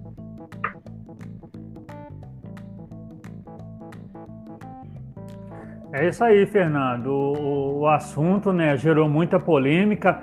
A Copa América que seria realizada na Argentina e na Colômbia.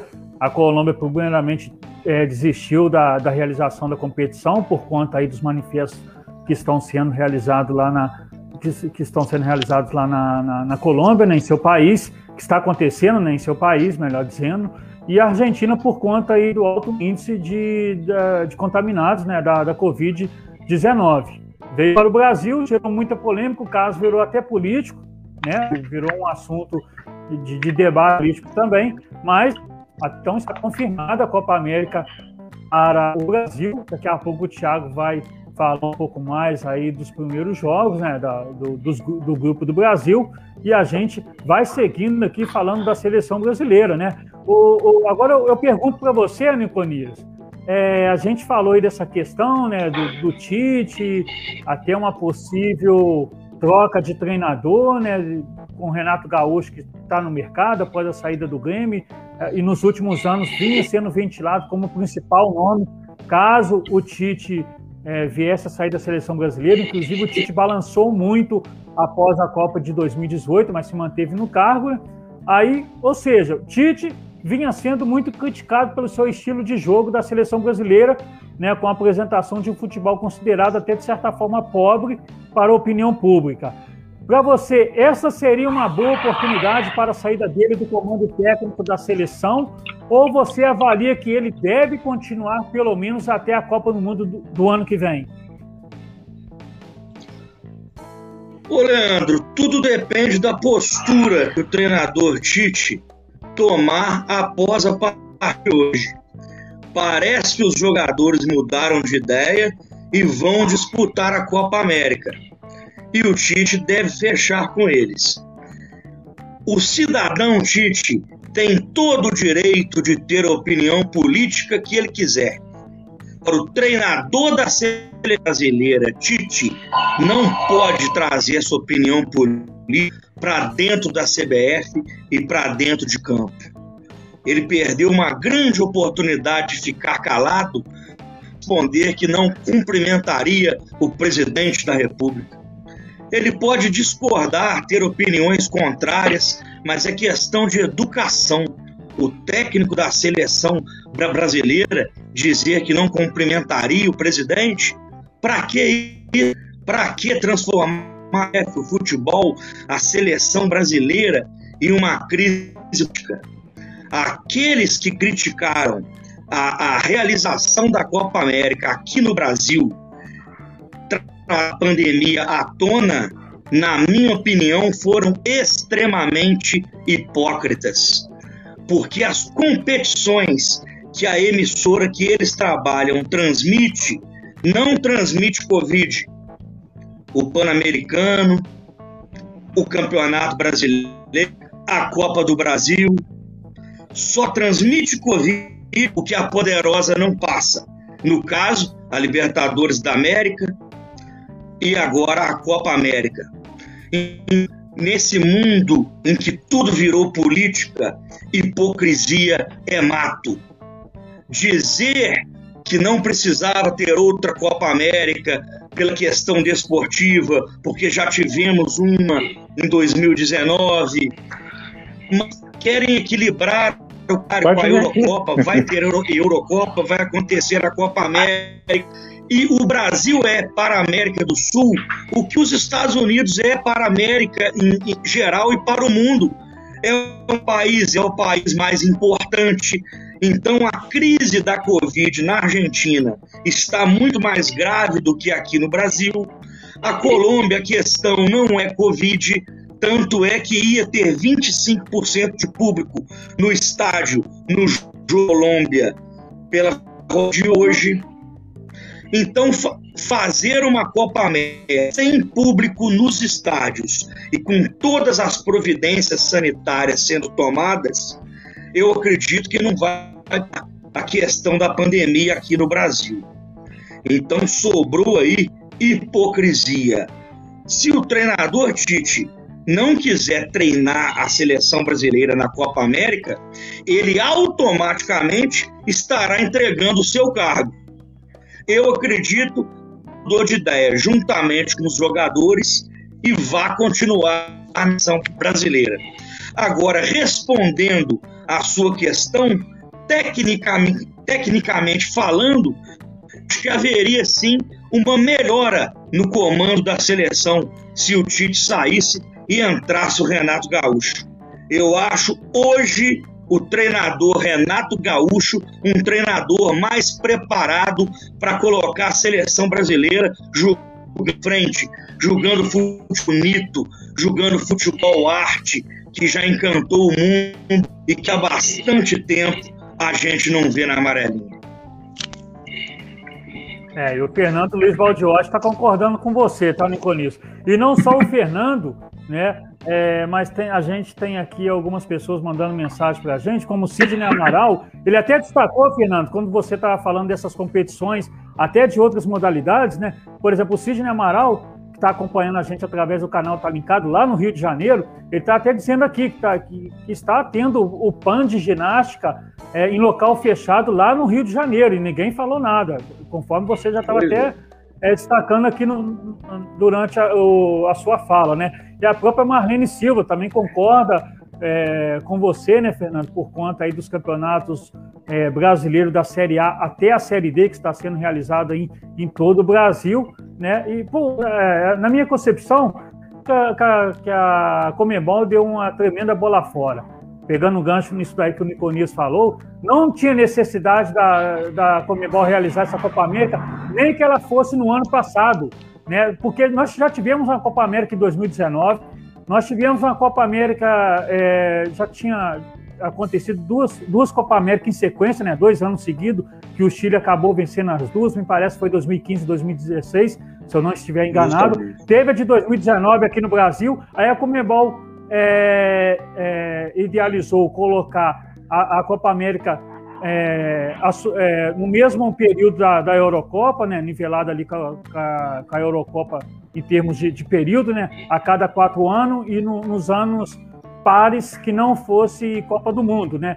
E com, como veio a Covid, veio a pandemia, melhor dizendo, passou para esse ano. Mas a gente já tinha acabado de ter uma Copa América em 2019, bastasse, bastasse a Comebol dar um intervalo de cinco anos e, e realizar a Copa América em 2024. Vamos embora. Até porque o próprio calendário sul-americano já está também complicado, né, Fernando? Com as competições é, quanto... Libertadores, Sul-Americana, eliminatórias de Copa do Mundo, da Copa de 2022. Então, é, ficou uma competição sul-americana de clubes que vai ter aí uma, uma, vai ter uma, uma visibilidade pequena, né? bem menor do que poderia ter caso se tivesse uma organização melhor e um planejamento aí dessa competição, né? Não, é verdade. O Felipe, né? O Felipe pode entrar aí com mais detalhes aí do Rio de Janeiro, com notícias fresquinhas, né? E agradecendo aí, né, o meu amigo Cílio Amaral, já fizemos muitas transmissões juntos aí pelo Brasil afora, ele numa emissora, eu na outra e tal. Um abraço para ele aí, viu, Felipe? Dê um abraço, aquele abração assim mesmo no Cílio Amaral, companheiro nota 10, pessoa humana maravilhosa. Pode falar, Pode Felipe. deixar, Fernando. Então, se, se você me permite, é, muito por conta também do calendário, Leandro. É, a Comembol ela acaba que vai empurrando as competições, né? Tendo em vista como, assim como os campeonatos aqui do, do Brasil, né? A, CBF vai colocando calendário em cima de calendário. Os jogos você vê que são apertados e tem que sempre estar ajustando. É, essa Copa América, ela tem muita questão disso também. O calendário vai apertando, até porque ano que vem também é ano de Copa do Mundo, né? E, inclusive, a Copa do Mundo vai ser realizada em dezembro, no Catar, né? Muito por, por conta da, da temperatura lá, que é altíssima. É, foi a primeira vez na história que a competição vai ser disputada no, em dezembro, então a Comembol ela acaba que vai empurrando. Sem contar também que é muito jogo de interesse, né? É, é a TV, é, são, patrocinadores são envolvidos também, né?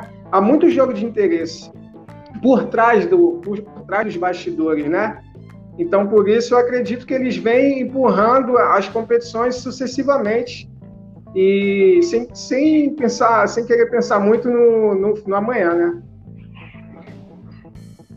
Não, tem um Perfeito. detalhe também, saindo, é, é, tem um detalhe também, igual nós estamos falando aqui, o Nico Nis também falou, e tal, o Felipe, você, Leandro. Eu acho o seguinte: vamos separar as coisas.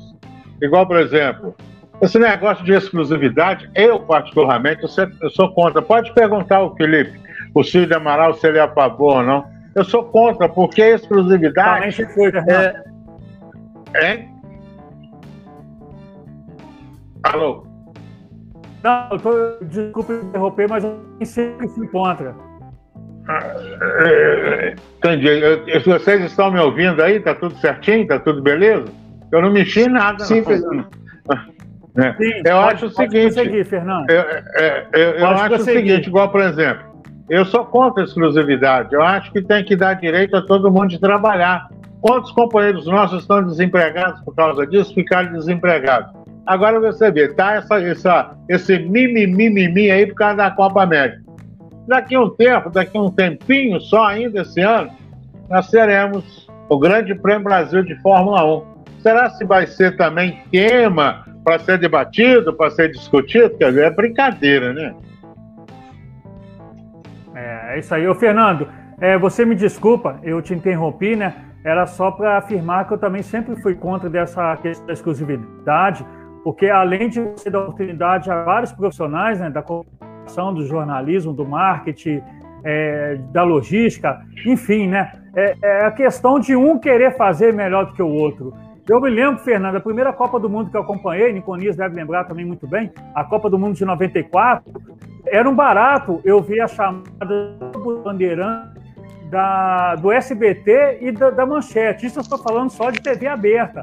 A gente tinha o Galvão Bueno transmitindo, narrando os Jogos do Brasil na Globo, o Luciano do Vale na Bandeirante, o Osmar Santos na, na TV Manchete, ainda foi antes do, do acidente dele, né? Foi, foi no ano, foi mais no final do ano, e no SBT, me recordo agora que é oficial, mas era um barato, um querendo ganhar a concorrência da outra, o pessoal, ah, poxa, a Globo é forte.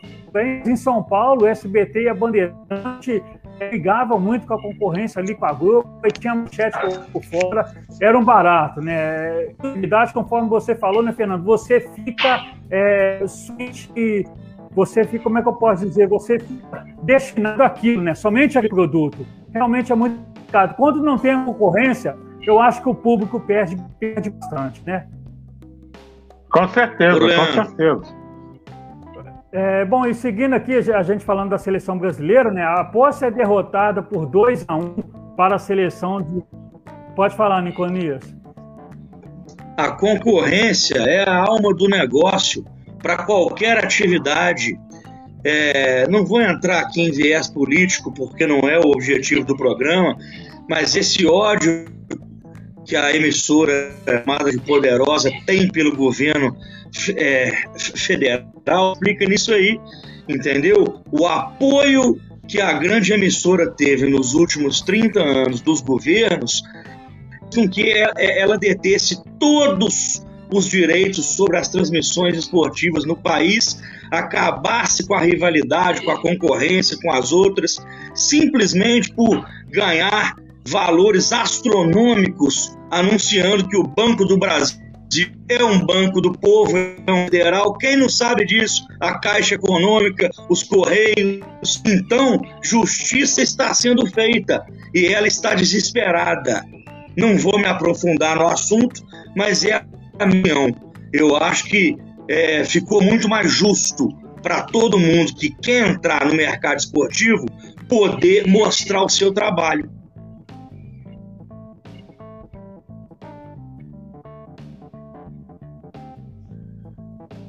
Muito bem, Niconias. É só reforçando aqui, né, que o Sidney Amaral, que o Fernando mandou uma mensagem, né, ele retornou aqui para a gente, dizendo que o Sidney Amaral, a que ele se refere, é o pai do Sidney Amaral que está aqui acompanhando a gente, tá, Fernando? É, que beleza, tá aqui, maravilha, a família Amaral, toda, que está né? acompanhando a gente aqui pelo canal, tá linkado, e com certeza mens sua mensagem vai ser transmitida para o pai dele. É. De qualquer forma, Obrigado. a mensagem está, está entregue, está destinada aí ao Sidney, ao pai. E aproveito que eu estou falando aqui de pai também, né? Um abraço para o Niconias Paulino da Silva, pai do nosso comentarista esportivo, Niconias Paulino aqui do Papo de Trivela, né? O Niconias pai que está acompanhando o nosso programa ao vivo aqui pelas plataformas da RCW TV. Ainda seguindo falando de seleção brasileira, né, após ser derrotada por 2 a 1 para a seleção de, de Cabo Verde, é, é, no último sábado, a seleção brasileira olímpica venceu a Sérvia hoje pelo placar de 3 a 0, com dois gols de Pedro e um de Guilherme Arana. Agora a expectativa fica para o dia 17, quando, quando o técnico André Jardini vai divulgar a lista dos 18 relacionados para os Jogos Olímpicos de Tóquio. Felipe, é, essa formação da seleção brasileira olímpica te passa a confiança que o Brasil tem boas chances de conquistar segunda, pela segunda vez né, consecutiva a medalha de ouro no, nas Olimpíadas? Sim, Leandro. É, eu acredito que, que a seleção brasileira, é, é essa geração atual que, que a gente, que nós estamos vivenciando, é uma excelente geração. Nós temos jogadores brasileiros é, nessa seleção olímpica que são, muitos deles são os principais destaques da, das suas equipes é, no Brasil. E a junção desses jovens, é, juntamente com o futebol apresentado por eles, é, tem tudo para levar o Brasil a conquistar mais um ouro olímpico aí, trazer essa taça para essa competição do nosso país eu acredito muito e confio nessa que essa equipe tenha, tenha capacidade para ir longe nessa, nessa competição e conquistar o ouro olímpico mais uma vez. É, muito bem. A situação do Jardim é bom destacar também ter aí jogador acima dos 24 anos. E o próprio Fernando Luiz adiantou né, durante o nosso programa que o Neymar tem aí é, interesse em disputar a, as Olimpíadas de Tóquio, né? É, bom, olhando, agora o, o, vou chamar Thiago Luiz. Sim, Felipe. Não, eu só queria, só queria salientar, Sim, Felipe, é, destacar também. Eu queria destacar é, em, assim, um jogador específico né, da seleção, porque nós vemos que nos últimos anos, principalmente, o Brasil, que foi sempre foi uma seleção que formou grandes centroavantes na sua história, né? Tivemos os últimos aí como é, Romário, Ronaldo, enfim, é, e, e, de um tempo para cá não conseguia revelar grandes jogadores nessa posição especificamente. Eu acho que a gente está diante de um grande jogador que tem tudo para dar certo e que eu acredito que seja o futuro da seleção brasileira, que é o Pedro. É, é um jogador que há bastante tempo vem se, vem se destacando, tá? Ele desde a da Europa que ele, que ele conseguiu se qualificar ainda mais, conseguiu pegar muitas coisas, né? Aprender a, a, a ao, tipo, ao estilo de jogo do futebol europeu, trouxe isso para o futebol brasileiro. Na época do Fluminense, é bom lembrar, ele foi convocado para a seleção brasileira também. Ele sofreu uma contusão que ficou um grande tempo afastado e por conta disso foi cortado. E, e agora no Flamengo é um cara que ele certamente seria titular em qualquer equipe do futebol brasileiro. Só que no, no time titular tem o Gabriel Barbosa, né? E essa disputa é, é, muito saudável entre os dois atacantes. O Pedro ele tem tudo para se tornar um grande centroavante da seleção brasileira, no meu modo, no meu modo de ver, Leandro. Ok, Felipe, eu já te adianto que tanto Fernando Luiz e, quanto o Thiago concordaram contigo, né? É, já que o Pedro realmente começou muito bem e ele realmente foi convocado por Tite logo após a Copa de 2018 precisou ser cortado por conta de uma cirurgia que, que ele precisou de fazer. E naquela ocasião, o Richarlison foi convocado no lugar do Pedro e aí não saiu mais da seleção brasileira, né? Agora no Flamengo, o Pedro volta a ser convocado. Eu também concordo contigo, Felipe. Talvez o Fernando, Thiago e o Niconis também. Realmente o Pedro seria titular absoluto em qualquer um clube brasileiro se ele não jogasse no Flamengo. Isso aí é certo. Até mesmo no Palmeiras. Na, na minha concepção, Palmeiras e Atlético, que tem os elencos ali mais fortes fora o Flamengo, acredito que o Pedro seria o dono da camisa 9.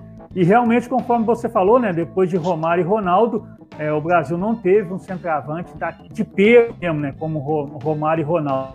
Tivemos ali o Luiz Fabiano na Copa de, de, de 2010, né, o Adriano foi na Copa de 2006, mas a gente ainda tinha o Ronaldo como uma, como uma principal referência. Aí veio o Luiz Fabiano em 2010, o Fred em 2014, apesar das críticas é, destinadas a ele naquela ocasião mas eu vejo que o time de 2014 era muito abaixo de um time de seleção brasileira para a Copa do Mundo. O, o, Fred, ele é, na minha concepção, ele é um pouco injustiçado. Enquanto as críticas naquela ocasião era o melhor centroavante que tinha, o Adriano já não queria mais jogar. É, a gente não tinha um, um, jogador, um centroavante forte como o, o Fred naquela ocasião, né? Mas enfim, e aí depois veio o Gabriel Jesus, é, passou a Copa de 2018 em branco, né? não marcou nenhum gol. Agora nós temos aí o Gabigol, o Pedro e até mesmo o Richarlison, que pode fazer essa função de centroavante, correndo por fora aí, né, por uma vaga de titular na seleção brasileira principal, mas conforme você falou, Pedro não deixa de ser o nome forte, mesmo estando nas Olimpíadas, né? Ô, Leandro, é, é, é bom frisar também que bom, o, em momento nenhum... Leandro, Peraí, o Felipe aí tava falando aí. Alô, Felipe. Não, eu queria, eu queria Pode seguir, só. Felipe. Pode seguir, Felipe. Eu queria, eu queria só finalizar falando é. a respeito de que eu queria só finalizar é, falando a respeito de que, né, tivemos depois tivemos o, o, Fred, o próprio Gabriel Jesus, né, o último é, atacante aí da seleção na última Copa do Mundo, mas eu acredito que nenhum deles tenham passado assim uma confiança 100% no torcedor brasileiro. É, aquele cara que você olha como você olhava Romário, olhava Ronaldo, tá certo que você não vai encontrar mais jogadores daquele nível. Acho que Romário e Ronaldo é, foram jogadores extraordinários mas que desse segurança, que você olhasse para a seleção e visse num camisa 9 é, é, a esperança da, do Brasil de, de trazer a, a, a, Copa do Mundo, né? E agora, é, é, quem sabe aí tenha, tenhamos revelado aí um grande centroavante aí, né? Sim, pode falar, Niconi, só para eu finalizar aqui a seleção brasileira. É só para não deixar passar essa questão da seleção sub-23. O Brasil vem de uma, de uma, safra de centroavantes históricos, né? Romário, Ronaldo, como você bem citou aí, o Adriano, que jogou praticamente anos da carreira aí fora por questões particulares, mas era um baita centroavante. Quem não se lembra daquele gol no último segundo contra a Argentina na Copa América? É, Luiz Fabiano, já, já começamos a decair um pouco. Eu acredito que o Pedro merece chance na seleção principal, pelo centroavante que é, e além dele, me chamaram a atenção antes Bruno Guimarães e Gerson, que eu acho que está pagando um estágio ali na Sub-23 por não ter querido ir certa vez na convocação da Sub-23 é, por não ter férias, e batia do Guilherme Arana. Que jogador! Não só pelo gol, mas a maturidade com que esse cara joga na lateral esquerda, ele tem chance e bola para disputar a posição no time de cima também.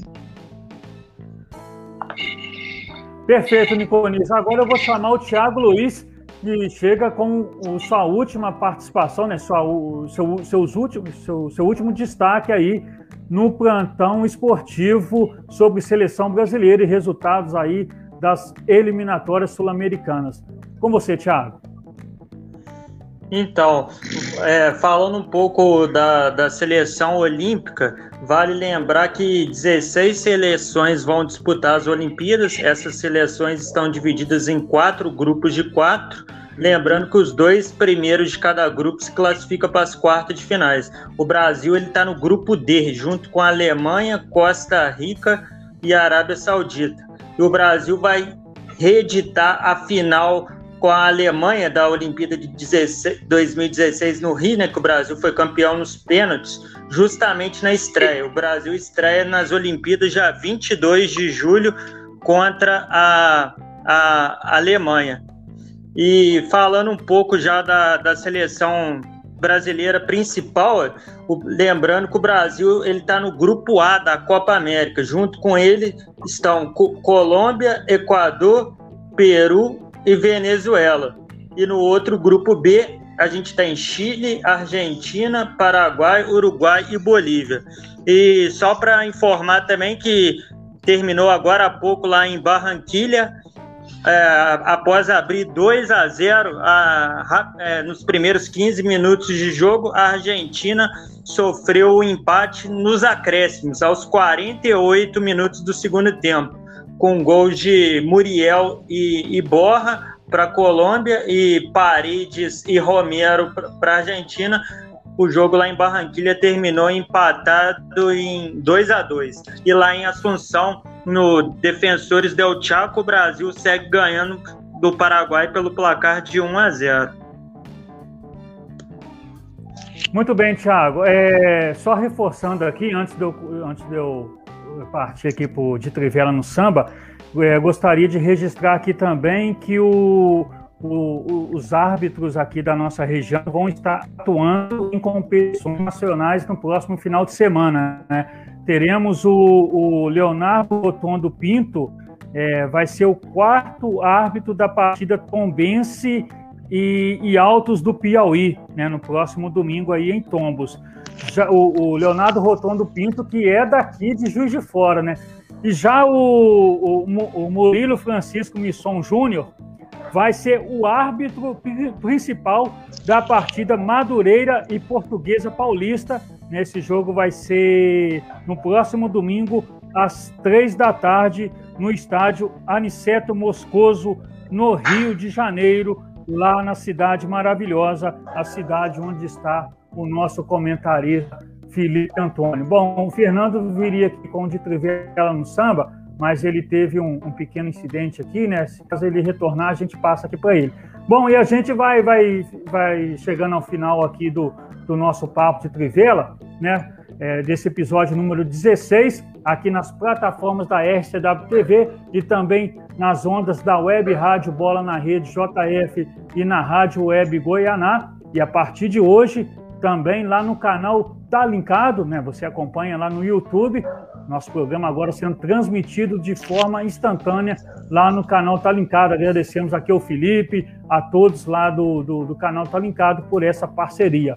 Voltamos na próxima terça-feira, dia 15 de junho. Novamente afirmo que foi uma satisfação imensa dividir esta programação com vocês, meus amigos Fernando Luiz Baldiotti, Niconias Paulino, é, o, o Felipe Antônio, lá do Rio de Janeiro, e o Tiago Luiz, aqui no Plantão Esportivo. Lembrando que esse programa teve a supervisão de Geraldo Gomes.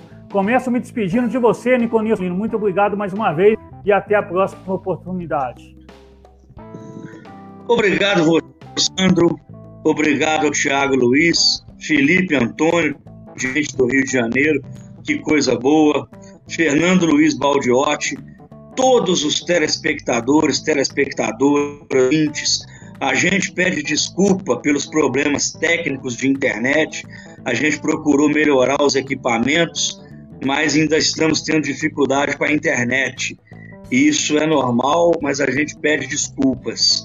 É, eu termino essa participação mostrando uma pequena de bonés, uma dupla de bonés que eu fui presenteado um do Clube de Regatas do Flamengo, não, não sei porque ele me presenteou com esse boné, e outro do Bahia, o, o Esporte Clube Bahia, primeiro campeão da Bahia. Taça Brasil de 59 e campeão brasileiro em 88. Meu irmão esteve em Salvador e me trouxe de lá uma lembrança do Bahia e essa ele já havia me presenteado. Então eu desejo uma boa noite a todos, uma excelente semana e fiquem com Deus. Muito bem, Niconias. Felipe Antônio, muito obrigado pela sua participação hoje aqui no Papo de Trivela. Externa aqui os meus agradecimentos, não só de, de, de, toda a equipe do Papo de Trivela, mas de todos da RCW TV, por essa parceria iniciada hoje. Para a gente é uma imensa satisfação ter o nosso programa sendo transmitido aí no, no, no canal Tá Linkado, né? E para o público aí do, do, Rio de Janeiro, para os seus seguidores, a gente agradece. É, seja bem-vindo sempre que você tiver oportunidade de estar participando aqui com a gente. Uma boa noite. Leandro, fica aqui meu agradecimento é, a você, ao Fernando Luiz Baldiotti, ao Tiago Luiz e ao Niconias, a todos os ouvintes, tanto da, do Tá Linkado como do, da RCW TV e afiliadas, e um abraço também bem forte para minha terra lá na Paraíba. A todos nós que nos acompanham, mais uma vez, muito obrigado. Ok, Paraíba, terra boa também, né? É, o Fernando Luiz parece estar voltando, mas antes eu vou dar um Voltei, boa noite. Beleza. Antes Ok, Fernando, antes de eu cumprimentar você, deixa eu só dar. Antes de eu, de eu me despedir de você, a gente já está na, na, despedida, né? Deixa eu só me despedir aqui do Thiago, já que eu fiz a despedida aqui do, do Felipe, do Niconis, depois eu volto para você.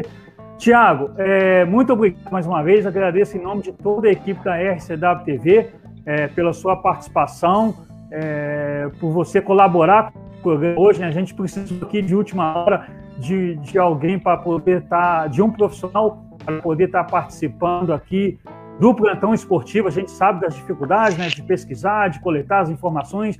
Você que acompanha o futebol o tempo todo, é, trouxe todas as informações aqui para o nosso público. agradeço muito em nome de toda a equipe esportiva do Papo de Trivela, todos da RCW TV. Parabéns pelo seu profissionalismo, assim como eu também parabenizo o Niconias pelo profissionalismo que ele teve de participar do nosso programa hoje, né? Já que a gente está um pouco aqui com a nossa equipe. Muito obrigado, Thiago. É, seja mais um seja bem-vindo, né? E sempre que a gente tiver uma oportunidade, é um prazer ter o seu retorno aqui. Uma boa noite. É, então, Leandro, queria agradecer no, novamente você pelo convite e, e dizer que eu estou sempre à disposição e que, e, e que sempre que você puder contar comigo aí e eu puder participar, eu estarei à disposição. E queria deixar um abraço aí para o Fernando Luiz, para o Felipe Antônio também e para o Niconias aí. E uma boa semana aí e, e que todos fiquem com Deus aí. Perfeito, Thiago. Fernando Luiz Baldiotti, é, eu vou me despedir de você e ainda vou te perguntar também: tem algum destaque do, do de Trivela de Samba aí desse dia 8 de junho? Ah, sempre tem, né? Samba não para, né? É aqui em Juiz de Fora, é no Rio, Vamos lá. lá no meu Império, lá no meu Império Serrano, no meu Real Grandeza aqui em Juiz de Fora, né? O Império Serrano que tem sambas de enredos folclóricos, né? Como Real Grandeza também. E aqui de Fora, na última terça-feira, nós tivemos a eleição e prorrogação é, do mandato da atual presidente, a Sônia Beatriz, como toda diretoria que eu faço parte, lá na diretoria de comunicação, também do Conselho Deliberativo e o Conselho Fiscal, até 15 de maio do ano que vem, devido à pandemia. E projetos foram enviados para a Funalpa e agora o, o assessor da presidência, né, que é o Diomar de Deus, o Didi, está aí esperando a resposta, a análise dos projetos né, que a Liga das Escolas de Samba aqui de Juiz de Fora enviou lá para a Funalpa. E no Rio de Janeiro, né, o pessoal do samba sempre trabalhando também, ansiosos como nós também, para a liberação para que as quadras voltem a funcionar, como aqui em Juiz de Fora também está parado, não pode ter público, né? não pode ter aglomeração.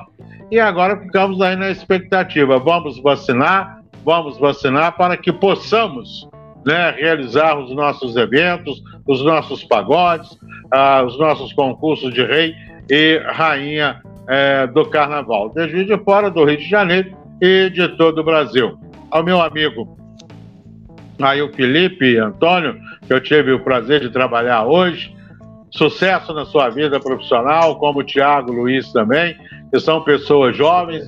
Dê um abraço aí no Sidney, no filho e no pai, né, que já, já se posicionaram aí. E o Nico Nias, aquele abraço para você, meu querido amigo. Né, estamos aí sempre e vamos torcer. E viva a vacina! E vamos em frente sempre, Deus nos protegendo. Leandro, mais uma vez, muito obrigado aí no nosso Papo de Trivela. Leandro. Perfeito, Fernando. Tá aí o, o Fernando se despedindo. Pode falar, Felipe. Só para deixar registrado, é, eu queria mandar um forte abraço para o Rodrigo Paulino, que é o primo do Niconias, e para toda a rapaziada e amigos e colegas lá do Aeroporto Santos Dumont. Beleza? Perfeitamente. A turma está acompanhando a gente aqui, né? Enquanto pousa um avião, voa outro, a turma está conectada aqui com o nosso programa. Está aí o Fernando Luiz, que é, se despedindo, dando seu, seus últimos seus, seus cumprimentos finais, né? É, no, no Papo de Trivela, trazendo também aí as informações do, do mundo do samba, né? Não só do, do, do de Juiz de Fora, também do de Janeiro, Império Serrano. Império Serrano que é dono de um dos sambas mais emblemáticos, né? Que é a Aquarela Brasileira, né, Fernando? E Sim, Aquarela... Um carnaval, né? Aquarela brasileira e tem também Pode o bombom paticombom pro Gurundum, né? O bombom lá do Beto Sem Braço, né? É. O qual na época eu trabalhei lá como um dos diretores de harmonia do Império Serrano, na época do nosso querido e saudoso Jamil. É, que beleza! Ei, Império Serrano! Berço do samba Madureira! É, esse samba enredo, Fernando, que foi o título no grupo especial aí do Império Serrano, escola de samba lá de Madureira, que tenta aí ficar mais forte e brigar por título aí no grupo especial nos próximos anos, né? Bom, eu, é. eu gostaria aqui também de deixar, antes de eu finalizar, deixar registrado aqui, é, eu acompanhei uma boa parte do, do programa Papo de Trivela na semana passada, não pude participar junto com, de vocês, é, gostaria de, de, deixar aqui o meu elogio a todos vocês que, participaram, né? o, o, Fernando, o Niconias, o Hugo teve presente, junto com o, o Antônio Cláudio também, a respeito do, da fala de vocês em relação à perda né, da, da, na comunicação esportiva, da perda da, da narração esportiva de Januário de Oliveira, que infelizmente faleceu na semana passada. Eu não poderia deixar aqui de deixar de, de dar o meu, meu destaque também, né? De, de eu que acompanhei, é, o, comecei a acompanhar o futebol na década de 90, inclusive com as transmissões do Januário de Oliveira na, no Campeonato Carioca, né, naquela época, naquela ocasião, na TV Bandeirante, não cheguei a acompanhar muito o Januário de Oliveira na TVE, acompanhei na TV Bandeirante, realmente foi, era um espetáculo, né, a, a, a, narração do Januário de Oliveira. Eu não poderia deixar aqui de deixar esse registro. O Januário de Oliveira, que inclusive narrou a final entre Flamengo e Goiás no primeiro jogo aqui em Juiz de Fora, né, em 1990. Naquela ocasião ainda estava na TVE, depois foi para a TV Bandeirante e aí transmitiu vários jogos, não só do, do Campeonato Carioca, mas também do Campeonato Brasileiro. Bom, eu primeiro gostaria de agradecer a todos né? vocês que acompanharam. Exatamente, primeiro título, primeiro título da Copa do Brasil. Copa do Brasil. Muito bem lembrado, Niconias. Bom, e eu gostaria de agradecer a todos vocês que acompanharam a nossa programação. Agradecemos também a todos que participaram enviando suas mensagens. Lembrando que o vídeo desse programa ficará disponível no Facebook e no YouTube da RCW TV. Aproveito para saudar todos os ouvintes que acompanharam a nossa programação pelas ondas da Web Rádio Bola na Rede JF e também na Rádio Web Goianá. E também faço um agradecimento aqui a todos os seguidores do canal Tá Linkado, né? todos os internautas que acompanharam a transmissão, que acompanharam o nosso programa através aí do canal Tá Linkado. Lembrando, conforme eu falei aqui da, da Web Rádio Bola na Rede JF, o Marcos Moreno lidera lá o, o comando do programa Bola na Rede Esportes, de segunda a sexta-feira, né, a partir das 18 horas, lá na web Rádio Bola na Rede JF. Meus amigos, a todos vocês, uma boa noite. Voltamos com o Papo de Trivela na próxima terça, às 20 horas, aqui na RCW TV e também na Web Rádio Bola na Rede JF e na Rádio Web Goianá e agora no canal Tá Linkado lá no YouTube. Uma boa noite a todos vocês e até lá.